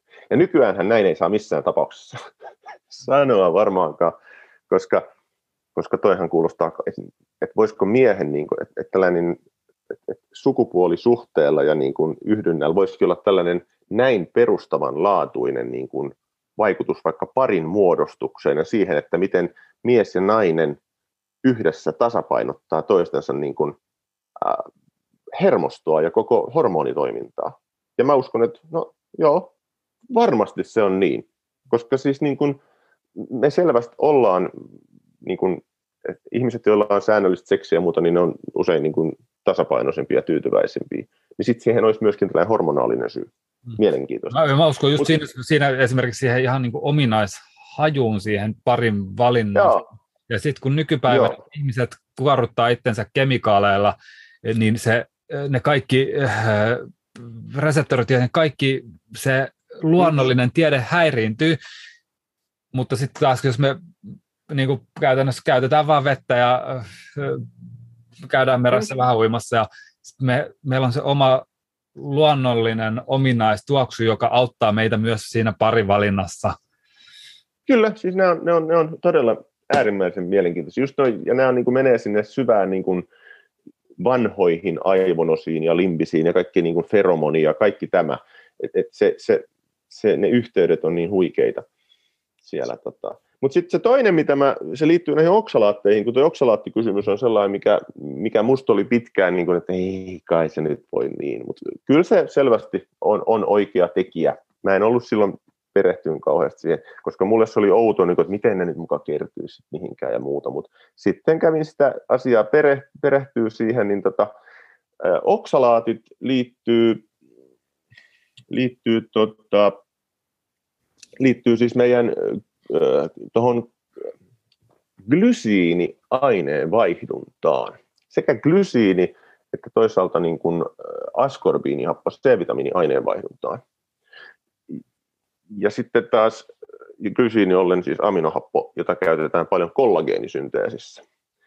Niin glysiinistä pystytään tuottamaan ja tuotetaankin meidän elimistössä pääasiassa maksassa glyoksalaattia, joka on taas sit voidaan muuttaa oksalaatiksi. Siellä on tällainen aineenvaihdunnallinen reitti, mikä rasittaa tavallaan, siis jos puhutaan niin kuin meidän elimistön tuottamasta oksalaatista, niin nähtävästi tietyt, tietyt tota, ravinnepuutokset, ilmeisesti B1 ja B6 etenkin, johtaa tota, ylimääräiseen niin kuin oksalaatin kertymiseen, mutta myöskin ilmeisesti niin kuin ravinnon kautta saatavan oksalaatin kertymiseen meidän elimistöön. Ja se, miksi se tapahtuu nivelissä, miksi nivelet on usein voi olla kipeitä niin kuin niissä oksalaatin dumppaushommissa, niin, niin tota, nivelissä meillä on kollageeni synteesi hyvin suuressa osassa. Toi on, on nyt kesken vähän. Ja tää, Joo, toi oksalaatithan on ihan älyttömän niin kuin mielenkiintoinen asia, ja jos, jos ihan lähtökohtaisesti, eli niin kuin eläin,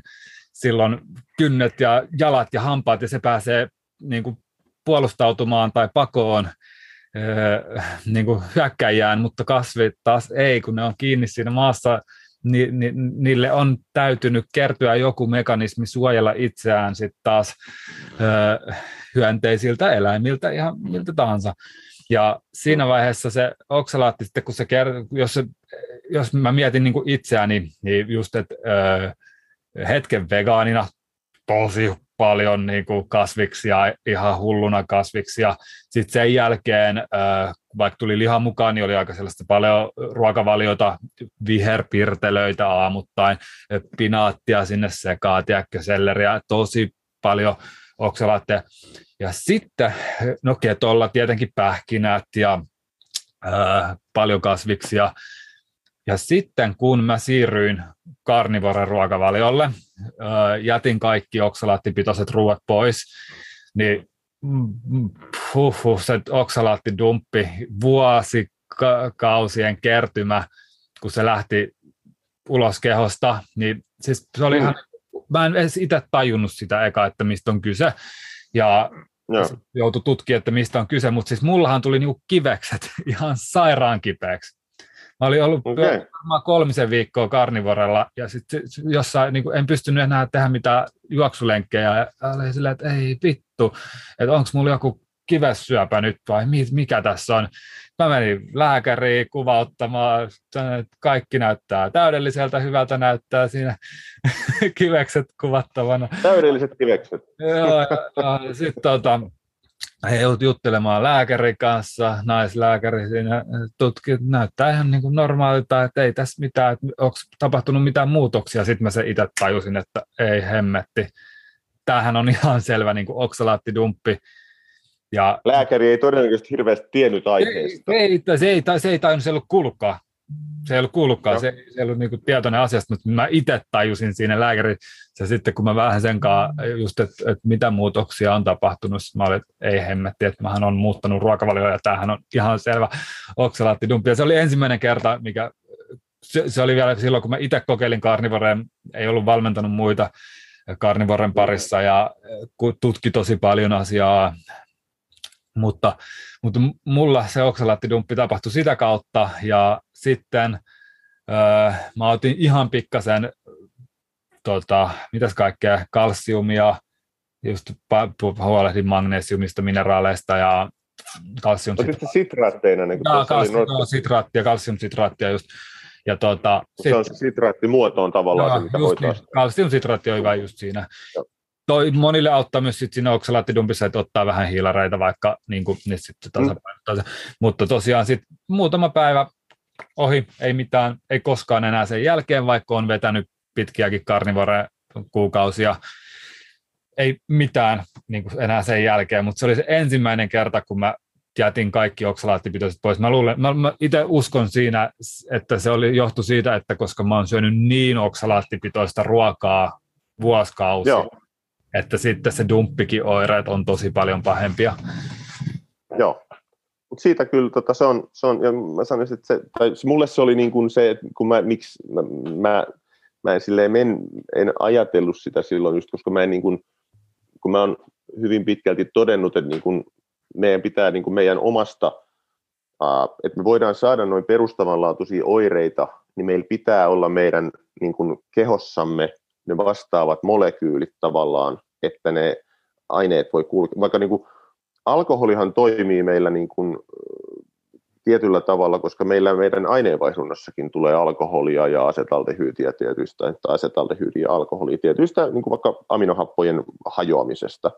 Ja, ja sitten sen takia, että me tarvitaan niin kuin meidän omasta niin kuin elimistöstä ne vastaavat molekyylit yleensä, että me saada, voidaan saada hyvin perustamanlaatuisia niin kuin tällaisia häiriöitä, vaikka jostain oksalaatista, niin sitten se oksalaatti on meidän elimistön, niin kun, se kuuluu meidän elimistöön näissä niin kun kollageeni- ja askorbiini, niin kun C-vitamiini aineenvaihdunnoissa. Niin se, on, se, on, se, on, se oli mulle tavallaan se, että se avasi mun silmät, että, että, että, että tässä nyt on tällainen mekanismi ja tätä on tosiaankin syytä tutkia, koska mulla on aina se, että vaikka on niin kuin, ihmisillä on erilaisia kokemuksia, niin ne voidaan helposti ää, harhautua niistä niin syy, syy, syystä seurauksesta siinä, että johtuuko joku juttu nyt oikeasti tuosta vai onko se, vai, vai onko se sellainen, vaikuttaako se vaan, mutta että mm. ei saada sitä niin kuin, kausaalisuutta siihen yhdistettyä. Niin no, siis voi sanoa, mä aina koitan etsiä. Mm, voi sanoa kyllä just, että itse ainakin omalla kohdalla on just niin kuin pinaatin ja lehtikaalin syöminen jäänyt niin kuin kokonaan. Se oli varmaan aika, aika selvä silleen se kokemus tavallaan. Kokonaan siinä. Pois. Ja mua niin. Niin oikeasti hirvittää nykyään, kun mä näen jotain influenssereja, ai ihanan terveä viherpirtelä, vaan sille, että tekisi mieli Joo. kommentoida, mutta anna olla. Jota, älä, älä, älä, älä, please. Jota. Sekin on niin kuin, niin kuin, siellä. Tässä on ollut tämä kasvien viherpesu, jos nyt näin sanotaan. Oh, toi on hyvä sana kasvien viherpesu, kyllä. Et niistä on tehty sellainen, niin kuin, sellainen niin kuin pyhimyksen roolissa olevia jotenkin, ja se liittyy myös tähän niin kuin lihantissauskampanjaan selvästi, että kasvit ovat niin, koska ne on...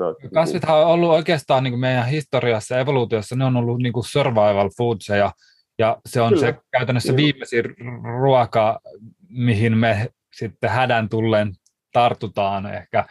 Jos katsoo vaikka nykyisiä metsästä- ja keräilijäheimoja, niin niin kyllä se liha metsästäminen on se päärooli. Sitten on hunaja on, ja marjat alkaa olla sit siinä ja sitten vasta niin kuin sit sen jälkeen tulee ö, juuret, ehkä hedelmät ja sit kasvikset, että ei se mutta ne on just, ne on, ne on, ne, niillä on ollut hyvä PR-toimisto, niillä on ollut hyvä, hyvä kampanja, niillä on ollut tosi hyvät markkinointitiimit boostaamassa niiden myyntiä, ja jos katsoo, niin niille on annettu kaikki hienoja nimejä, superfoodeja ja ties mm. mitä, mutta kun tosiasiassa kun katsoo, että mikä on sitä todellista superfoodia, niin se on se naudanliha ja riistaliha. Kyllä. Hei, ihan pikku paussi. Joo. Joo.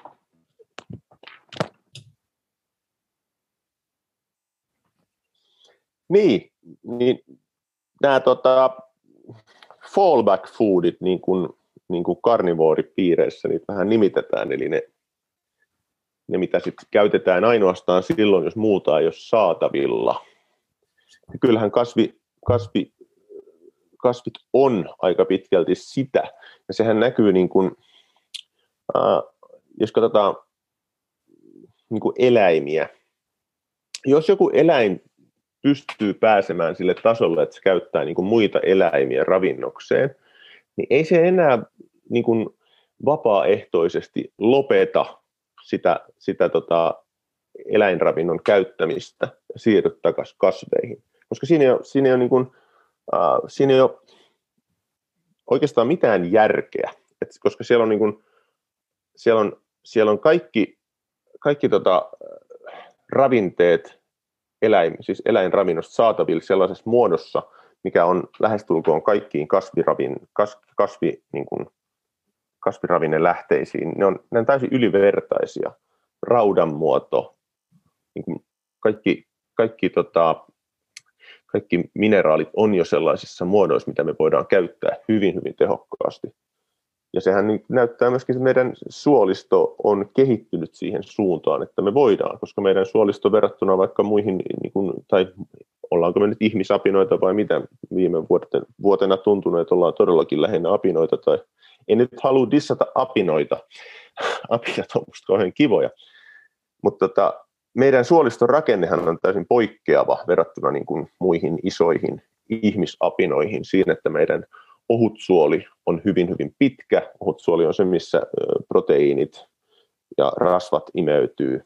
Mm, ja tota, näin. Ja sitten verrattuna meidän paksusuoli taas on, paksusuoli on suhteellisen lyhyt. Ja, ja niin kuin umpisuoli on olematon.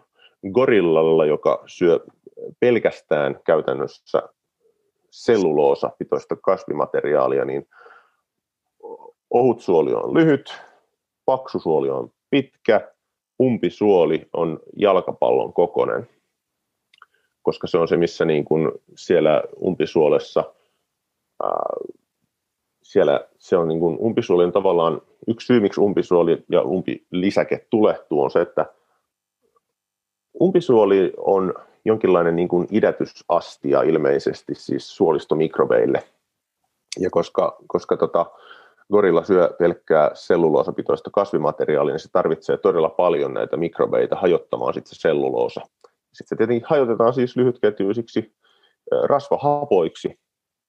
Eihän siis, sehän tässä on myöskin yksi, yksi juttu, niin kuin, että kun ajatellaan, että siellä ne syövät kasviksia vaan, niin, niin just esimerkiksi märehtijät ja sitten gorilla, niin se mitä ne saa siitä kasviravinnostaan, niin niiden suolisto muuttaa sen joka tapauksessa hyvin niin kuin se muuttaa sen siihen niin kuin makrojen suhteen sellaiseksi, että se on niin kuin kaikilla nisäkkäillä on suunnilleen samat makrot, mitä me, mitä me niin kuin ravinnossa sitten imeytetään, jotka on suunnilleen just tota, että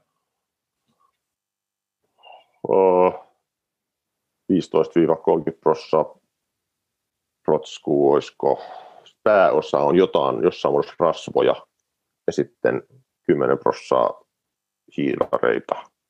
Ja se on se, mihin niin kuin, näin no voi olla vähän väärin, mutta, mutta kuitenkin, että eli e, niin kuin märehtiöiden ruoan sulatus muuttaa sen syömänsä selluloosan tällaiseen suunnilleen samaan, samaan niin kuin määrään, mitä voidaan ajatella, että monet ihmisetkin kokee parhaaksi. Mm. Menikö nuo prosentit nyt, saat paremmin, paremmin tota, noista makroprosenteista kiinni kuin minä, kun mä mietin lähinnä muita asioita. en mä veikkaa, että se on sinne päin ainakin, että joo, joo, jotain. Miettii, miettii sitä kalorin niin kuin saantia, niin yleensä se on kuitenkin se ras, rasva, öö, mm. koska kalori tiheämpää. On se, ja siis se on, se on, se on myös, myös niin kuin muilla nisäkkeillä. Se, mitä niiden suolistoon tavallaan näyttää siltä täysin, että suolisto on kehittynyt ja ruoansulatus on kehittynyt siihen, että nisäkkäät, pistitpä sä sinne sisään mitä tahansa, niin silloin kun nisäkkäillä on optimaalinen terveys, niin niiden suolisto muuttaa sen siihen tiettyyn, tiettyyn, tota, tiettyyn tota, voimme tuosta katsoa, mulla on erinomainen kirja Paul, Paul ja Shuxing Jaminain Perfect Health Diet, tiedät kirjan? En, en ole. Näytäpäs kantaa tilata. Mulla ei ole kantaa tässä, mulla Ai. on vaan valkoinen, repale, repaleinen, mä oon tätä aika paljon lukenut. Mutta siis tää on tota, Paul on Paul on tota, entinen astrofyysikko, joka alkoi kolmekymppisenä menettää terveyttään. Shushing on Harvardissa toimiva mikrobiologi, et ihan kovat tyypit. Niin tota, sitten he molemmilla alkoi olla niin kuin terveysongelmia, raskaaksi tulemisongelmia. Sitten he omisti, he totesivat, että ei he voi jatkaa tätä, koska tota, niin kuin jo, meidän terveys menee he eivät saaneet lasta, vaikka yrittivät kovasti. Sitten he omisti viisi vuotta heidän elämästään siihen, että he tutki, että mitenkäs nyt sit olisi, mikä olisi optimaalinen dieetti ihmisille. Ja he käytti siinä niin kuin, no, kaikkia heidän niin kuin tieteellistä taitoa, mitä osasivat. Ja tuli tällainen kirja siitä sitten, suosittelen todella lämpimästi tätä. Eli Perfect Health Diet, korni nimi, mutta hyvä kirja. Ja tässä on sitten esimerkiksi otettu kantaa siihen, että miltä, miltä kannalta me voitaisiin niin kuin tavallaan miettiä, että mikä olisi niin kuin, minkälaisia niin kuin näkökohtia olisi otettava huomioon, että, että saataisiin niin kuin vinkkiä siitä, että mikä olisi hyvä dieetti. Niin he käyttivät muun muassa tällaista evolu- evolutiivista niin kuin viitekehystä siinä siten, että he otti otti niin kuin, miettivät paleoliittista paleodiettiä, mitä ihmiset söi silloin, se oli yksi näkökanta. Sitten he ottivat ää, meidän, niin kuin, kun me paastotaan, vaikka pitempään, niin miksi, miten meidän elimistö muuttaa meidän niin kuin olemassa olevia ää, ravintovaroja, miten ne muuttaa paastossa, kun me tavallaan kannibalisoidaan itseämme, niin mikä on se niin kuin makrojen suhde, mitä sieltä tulee silloin? Se oli toinen tällainen. Ja sitten mitä, ää, mitä rintamaito ihmisten rintamaito, minkälainen on sen makrojen suhde. Ja sitten sit se suhteutetaan siihen, että siinä on aika paljon sokeria, mutta tota, vauvan aivot on suhteessa niin kuin muuhun kroppaan niin isot, että siinä pitää olla enemmän glukoosia tavallaan, että se saadaan tyydytettyä. Sitten mitä niin kuin, muiden nisäkkäiden ruokavaliot opettaa meille, ja siitä päästään just tähän, että, että ne makrot on ne samat, vaikka se sisään menevä tavara olisi mitä hyvänsä. Ja sitten heillä on vielä maistuu herkulliselta dieetti. Eli tavallaan niin kuin niistä saatavilla olevista ruuista, mitä meillä on ollut niin kuin historiallisesti, niin ei, siis just ennen prosessointia ja kaikkea tätä käsittämätöntä soopaa, niin sitten he käytti näitä, oliko nyt viisi eri näkökantaa vai neljä, joka on just hyvä, koska pitää käyttää monta, niin kuin, että sä pääset kohti totuutta, niin sun pitää, sun pitää olla useampi sitä kutsutaan multi-trait, multi-method matrix, matrix tiedon arviointivälineeksi tavallaan. Mm, ja toi on just arvioit... sitä, mä itsekin niin tykkään just, että, että on niin mahdollisimman monta eri kokemusta, näkemystä, tut- verrataan mm. mahdollisimman moneen eri asiaa ja sitten me saadaan jonkunnäköinen käsitys siitä. Jos me katsotaan vaan yleensä yhtä niin joten, Joo. Niiden pitää niin kuin sopia yhteen, ja jos ne ei sovi, niin sitten siellä on jotain häikkää, sitten jatketaan tutkimista, mikä se häikkä on siellä. Kyllä, mutta tota, tota, tota. tuossa oli se ää, nisäkäs makronutrientti, niin kuin, ää, kaikki, jos otetaan niin kuin kaikkien nisäkkäiden tavalla, niin se menee näin. Hiilareita 0-16 prosenttia niin kuin suolistosta imeytyvistä asioista – 15-25 prosenttia proteiinia, 56-77 prosenttia tyydyttyneitä ja kertatyydyttymättömiä rasvoja ja yhdestä 11 prosenttia monityydyttymättömiä rasvoja. Tollanen. Tämä kuulostaa ihan niin kuin järkeen käyvältä kuitenkin. Niin kuin, mun mielestä käy järkeen. Toi, niin. on, toi on tosi järkeen käyvä kirja. Jos, jos, jos taas sitten katsotaan niin vaikka meidän ihmisen ravintoa, niin sit jos katsotaan vaikka meidän proteiinin lähteitä, niin parhaat proteiinin lähteet on yleensä aika rasvasia, Eli me saadaan, me saadaan jo niin sitä proteiinista, me saadaan yleensä se hyvä rasva, me saadaan proteiini ja sitten hiilareet tulee tyyli marjoista, hedelmistä ja that's about it. Tuossa kirjassa muuten esitetään, että tota, tai sanotaan, mikä on mielestäni hyvin mielenkiintoinen, mä, kyllä, mä uskon, että se on, että tota, marjojen, olisiko se tullut niitä marjojenkin, no riippuu tietysti marjasta, mutta marjoissa, kun niissä on, pakkohan niistä osaan imeytyy, mutta suuri osa niin kuin vähän, kuitenkin vähähiilarisista marjoista ja jostain muista kasviksista, niin vaikka niissä on hiilihydraattia, niin tota, suuri osa siitä hiilihydraatista menee meidän suolistomikrobiomin käyttöön. Et me tavallaan, koska bakteerit tykkää siis, bakteerit tykkää tosi paljon sokereista. Se on, se on, se on niin kuin sellainen evolutiivinen juttu, joka varmaan tulee sieltä, kun bakteerit on kehittyneet yhteistyössä kasvien kanssa.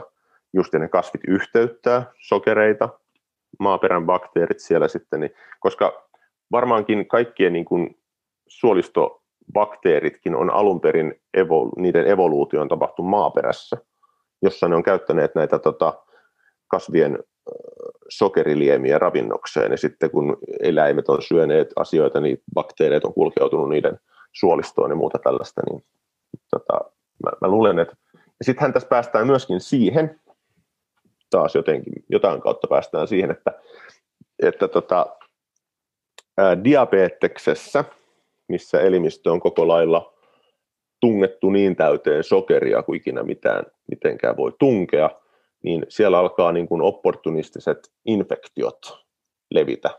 Ja ne on todella, todella yleisiä ja todella yleinen niin kuin amputaatio ja muu niin kuin syy siihen, että, että diabeetikot sairastuu vakavasti, on se, että siellä on niin paljon sokeria, että tietyt bakteerit käy sitten, ne innostuu ja ne käy käyttää sitä sokeria ravinnokseen samalla kun, niin kuin vaikka immunisolut on glykakoituneet ja ne ei kykene tekemään tehtäviä ja kaikkia tällaista. Tuo sokeri on kyllä, ja tämä niin kuin just jälleen kerran tämä se moderni dieetti, se on, se on ja se, se, se, mä itse just sen, kun vaan näkee, nähnyt kymmenen vuotta kohta, nähnyt miten se teollinen, teollisesti käsitelty sokeri, kun sitä ängetään joka paikka, sitä on ihan joka paikka niin täynnä ja ihmiset syö sitä niin, kuin niin hulluna, ihan tiedostamattaan, sitä ängetään kastikkeisiin, sitä ängetään ruokiin, sitä ängetään eineksiin,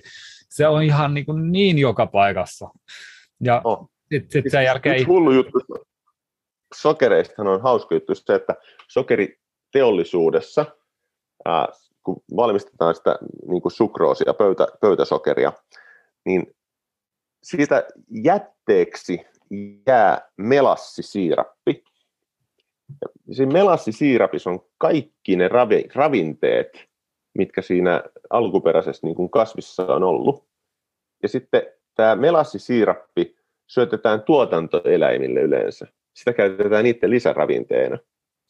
Ja sitten ihmisille syötetään se valkoinen tavara, jos ei ole yhtäkään ravinnetta, ja joka pistää niin kuin, tekee niin, niin monenlaista hallaa meidän kropalle kuin ikinä. Joo, kyllä. Se, se, Toivottavasti näiden keskustelujen avulla ihmiset myös alkaa herättää niitä kysymyksiä, alkaa te- tekemään niitä toisia parempia valintoja siellä arjessa, koska kaikki lähtee sitä omasta muutoksesta, niistä omista valinnoista, niistä omista omista arjen tiedätkö, äh, rutiineista. Sieltä se lähtee, kun pystyy valita.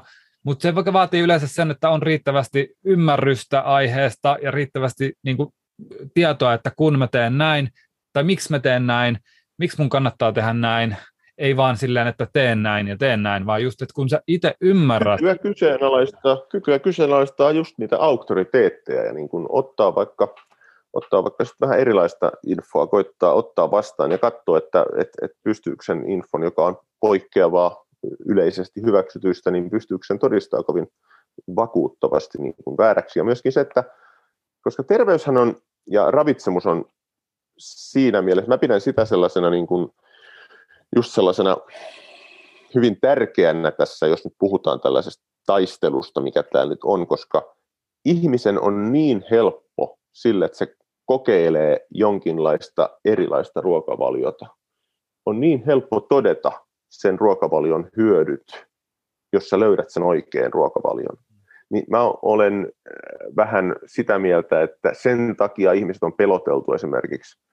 Tai mä, siis okei, sen takia, että saataisiin myyty, ei mennä nyt syvälle salaliittoihin mihinkään, mihinkään tota joukkohallinnasta, mihin tämä myöskin on johtanut, mutta sen takia ihmiset on peloteltu eläinrasvoista, että ne saadaan, että siellä on vaan niin kuin peltoviljely, jotain instansseja, jotka tuottaa niin kuin vaikka jotain keksiä.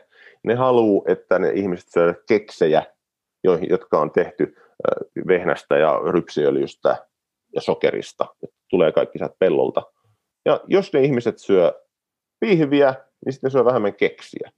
Ja mm. sitten on vaateltu, että no pelotellaan nyt kaikki. Ja sitten koska peltotuotanto on halpaa verrattuna lihantuotantoon, heillä on niin kuin varaa justiinsa palkata PR-firmat tekemään aivan niin kuin, no toki moraalittomia, mutta niin kuin suurta joukkomarkkinointia siitä, että kuinka, niin kuin, kuinka niin kuin, tota, joku on epäterveellistä. Ja, mutta tästä päästään Mutta mut toi, toi, toi, toi, toi, ja toi on niin totta tuossa teollisuudessa, siis toihan pätee mm. ihan niin kuin kaikkeen teollisuudessa, mitä suurempi yritys ja enemmän vaikutusvaltaa maailmalla, niin sen isommat silloin myös ne sellaiset tiimit, jotka käy kaupoissa ja haukkuu kilpailijoidensa tuotteita ja jopa niin kuin uhkailee niitä. Tämä Virginin Richard Branson, just, on sit joku tovi sitten, mutta just se sanoi, mun mielestä oliko se Instagramissa vai Twitterissä vai missä, mutta se oli just kun ne julkaisi Virgin Colaa, niin Coca-Cola lähetti markkinointi tiimit kauppoihin, jakelukanaviin ja uhkaili, että, että, että saa myydä tätä, että älkää ottako tätä valikoimia ja muuten me vedetään tyliin tuotteemme pois teiltä tai jotain niin, niin kuin tällaista, mutta yeah. tätä tapahtuu ihan mm. joka paikassa koko ajan. Sen takia on mm. tosi tärkeää, että me ihmiset itse myös kysytään kysymyksiä, kyseenalaistetaan ja oikeasti avataan omat silmät, ajatellaan sillä omalla maalaisjärjellä. Jos energiajuomassa lukee, että nolla kaloria ja saat loputtomasti virtaa, niin kannattaa ehkä... Ja sydän, tota, ja rytmihäiriöitä. Niin, mutta kannattaa sitten ehkä lukea tuoteseloste, jos siellä ei ole mitään tuttuja aineksia, niin sitten rupeaa googlailemaan niitä aineksia, tai jotain, mutta kun kalorit on energiaa, niin mitä jos sulla on nolla kaloria ja sitten sä saat siitä energiaa, niin mistä sä saat sen energian, niin sitten se on taas sitten ehkä joku aine, joka ei välttämättä ole sulle kovin hyväksi. Ei tiedä, vaikea niin, sanoa. Ei. Mutta just Hermostoa se... ei yleensä kannata rasittaa valtavasti ilman, että sä saat myös niitä asioita, millä se hermosto toimii. No toisaalta onhan meidän elimistössä paljon kal- niin kuin kaloreita ja energiaa ja niin toi just, että kahdessa ei Jokaisella, jopa laihalla ihmisellä on noin 40 000 vähintään kaloria käytettävissä, kun pääsee niihin omiin rasvavarastoihin. Eli just kun sä, jos sä oot aina ollut länsimaalaisella ruokavaliolla, niin sitten sä pääset oikeastaan hyödyntämään vain niitä sun glukoosivarastoja, joita on noin 2000 kaloria, mutta sitten kun sä pääset hyödyntämään Kyllä. Ras, omia rasvavarastoja, niin niitä on 40 000 kaloria. Sen takia monet just vaikka ketoilu alkuvaihe, alkuvaiheessa huomaa sellaisen wow-elämyksen, elämyksen ja loputtomasti energiaa, kun pääsee eka kertaa eh, niihin omiin rasvavarastoihinsa käsiksi, ja se, se saattaa tuntua niin kuin tosi hyvältä. Mutta sitten taas ajan kanssa, kyllä ajan kanssa se taas vähän sitten laantuu omalla tavalla, että sitten on mun mielestä tosi tärkeää, että me osataan hyödyntää kumpaakin meidän järjestelmää. Et mä itse olin esimerkiksi vuosikausia tyylin pääosin ketosissa myös karnivorella, ja hu- alkoi huomaa sitten loppuvaiheessa, että, että nyt kaipaa just jotain, ja sen takia mä toin näitä marjoja ja hedelmiä mukaan vähän ruokavalioon mm-hmm. tosi maltillisesti ja strategisesti, mutta just olen huomannut tosi paljon parempaa suorituskykyä, fiilistä, lihaksen kasvattaminen on ollut paljon helpompaa nyt ja tuntunut, siis tuntunut vaan tosi hyvältä. Kehotie, kehotietoisuushan on tärkeä sellainen asia, että osaamme kuunnella ja tulkita, niin kuin, että sekin on, sitä pitää opetella. Kyllä toisilla se on hyvin luontainen, mutta, mutta kyllä tämä nykyyhteiskunta meitä siitä ohjaa aika tehokkaasti pois. Mutta se olisi, se olisi just hyvä. Ja, to, ja, ja kyllä no tietenkin, en mä tiedä, ehkä tässä kun itse on aika kauan, kauan näitä tota,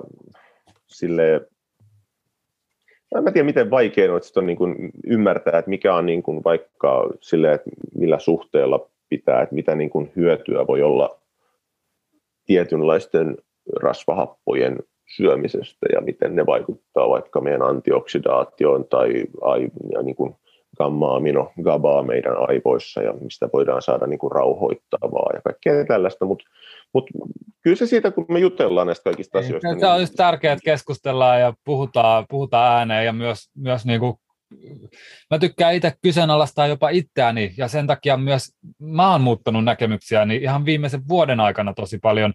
Mä olin no, just... Kyllä mäkin olin hyvin niin kuin anti-hiilarinen aikana niin silloin, kun se tuli. Mutta kun se on niin iso muutos siitä, että, että se, siihen me mennään just niin, että että sanottu koko, että syökää, syökää hiilari, se ei osaa kyseenalaistaa, koska sä olet tavallaan niin kuin kala vedessä siellä hiilarimyrskyssä, ja sitten kun sä nostat päätä yläpuolelle ja katsot, että täällä onkin tällainen hiilariton maailma, niin sitten se on helppo mennä syvälle siihen taas, että sitähän me ihmisenä tehdään, mutta mut onneksi me sitten kokemuksen kautta voidaan päästä sieltä.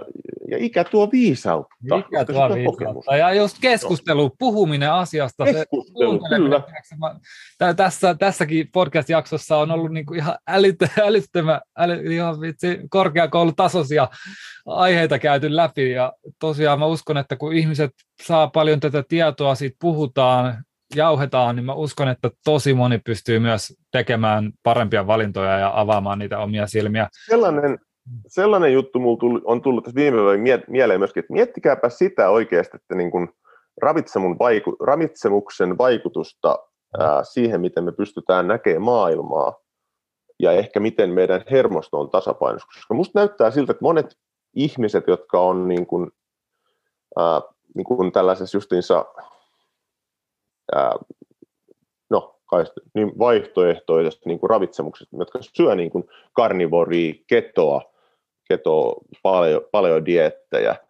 Musta näyttää siltä, että siinä, siinä porukassa on niitä ihmisiä, jotka myös kyseenalaistaa tai siis pelkästään vain ihmiset, jotka syö paljon proteiinia, vaikka, vaikka ne olisi melkein miten muuten. Niin kuin, että ne on ne ihmiset, jotka kyseenalaistaa meille annettuja narratiiveja ja sitä, mitä niin kuin telkkarista ja, ja niin kuin iltapäivälehdistä syydetään niistä. Ja niin, ja niin, mutta se on, huom- hu- niin, niin, mm, se on kiva huomata kuitenkin, että niissä yhteisöissä on tosi paljon ihan huikeita muutostarinoita, ihan huikeita paranemistarinoita. Siellä on niin kuin tosi paljon elämänlaatua parantavia vaikutuksia just näissä yhteisöissä, jotka myös haastaa ja kyseenalaistaa. Mutta mä olen sitä mieltä, että tämä johtuu siitä, että me ollaan hermostollisesti terveempiä kuin ne muut, jotka syö niitä virallisten ravitsemussuositusten mukaisia. Koska jos on hermostollisesti terve ja tasapainossa, niin silloin sun ei ole pakko niellä sitä vaan. Silloin sä pystyt kyseenalaistamaan sen, mitä sulle kerrotaan, ilman että se järkyttää sun niin kuin hermostoa sillä tasolla, että sitten sä menet sellaiseen niin kuin kaos, kaostilaan. Koska jos sä joudut niin kuin hyväksymään ajatuksen siitä, että hei, meille valehdellaan globaalilla mediatasolla, niin se järkyttää helposti. Ja jos sä olet sellaisessa niin kuin, äh, hermostollisesti niin kun et ole riittävän vakaa, niin sä et pysty ottamaan tällaista tietoa edes vastaan siten, että sä ää, vähän niin kuin edes niin kuin varovaisesti miettisit, että onko niin tai näin.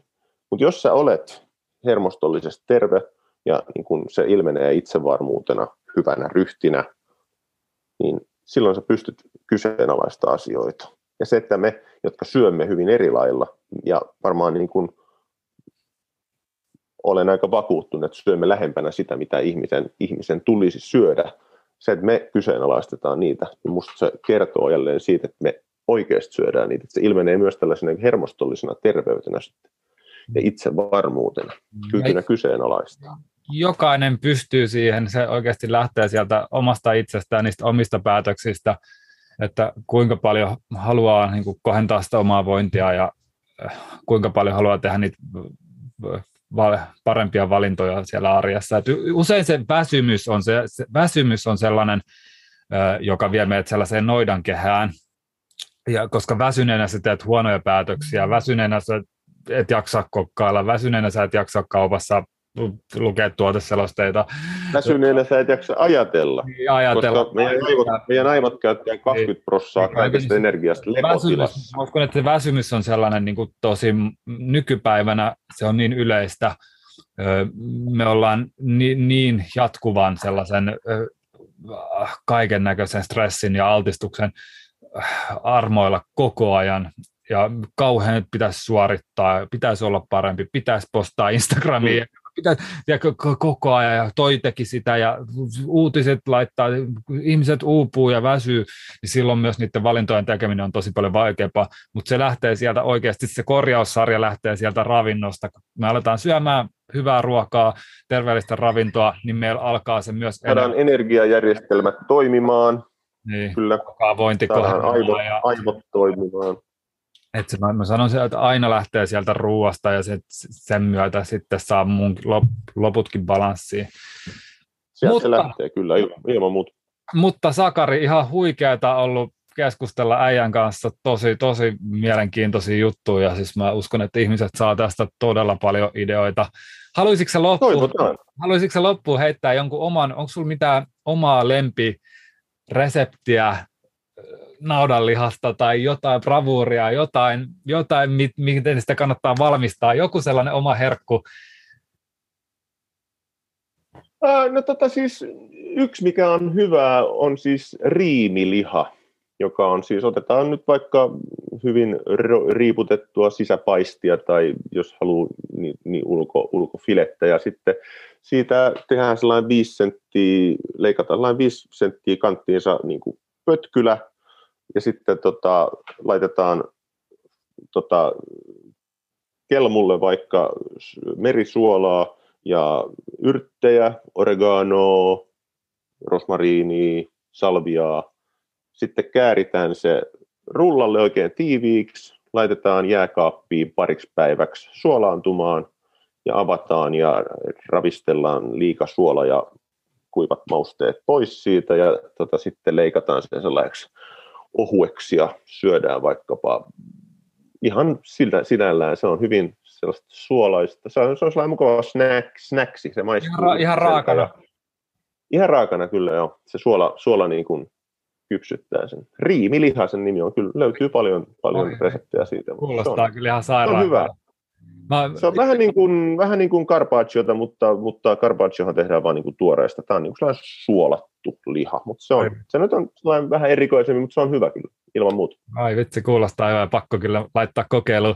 Mä oon itse ihan viime aikoina vasta löytänyt tarttarpihvit. Mä en ole sitä raakalihaa ennen oikein niin kuin oikein mm. Sain, mutta, mutta tarttari siis sellainen jäätävä himo tarttarpihveihin tällä hetkellä. Nyt toi kuulostaa... Ihan, ihan, ihan, ihan, mutta siis kyllähän ihan grillatut koko, koko liha niin kuin, ka, tota, tota, ribeye pihvit, niin kyllä ne on, ne on hyviä. On kyllä ahi vitsi. Mulla nyt tuli nyt ihan hullu nälkä tässä. Hei, kiitos. Joo, lähdetään syömään. Kiitos. Paljon. Hei, loppuun, ihan loppuun vielä, mistä löytää lisää Sakaria? Instagramista? No, no siis, Instagramista, että Sakari Pelto, joo. Sit on, mulla on Toki myös kotisivu, mikä löytyy Sakari Peltola, niin kuin, se sakaripeltola.fi ehkä, mä en ole sitä kauheasti käyttänyt, mutta harkitsen vahvasti, että alan käyttää enemmän, koska toi Facebookin sensuuri on aika rasittavaa. Facebookista löytyy paljon, mä oon tykännyt Facebookin kun jakamisesta, koska siellä leviää helposti. Totta kai mulla on YouTube-tili, Sakari Peltola, siellä sinne mä nyt pääasiassa postailen juttuja. Nää, kyllä mä Instaan ja Faseen laitan YouTubeen myös kaiken, mitä mä, mitä mä niin kuin teen. Musahommista, filosofeineista, valkotauluvideoista, kaiken. Tähän. Mä, mä teen aika paljon juttuja. Niin tota, Oikea, tai muuta seura- seuraamaan kaikki kanavat haltuun ja pääsee karjan kasvattaja filosofin maailmankatsomukseen. Löytää varmasti. Toivottavasti jotain, jotain irtoa. Mut kiitos Fredu kiitos sulle ja tosi paljon, tosi ja... paljon onnea sun tota, se, se hyvin lähtenyt podcast käyntiin. Moikka, Fredu Sirviö tässä. Jos sä pidit jaksosta, niin varmista, että sä tilaat mun kanavan ja käyt heittämässä viiden tähden arvostelun. Se tekis mut ikionnelliseksi. Nähdään seuraavassa jaksossa.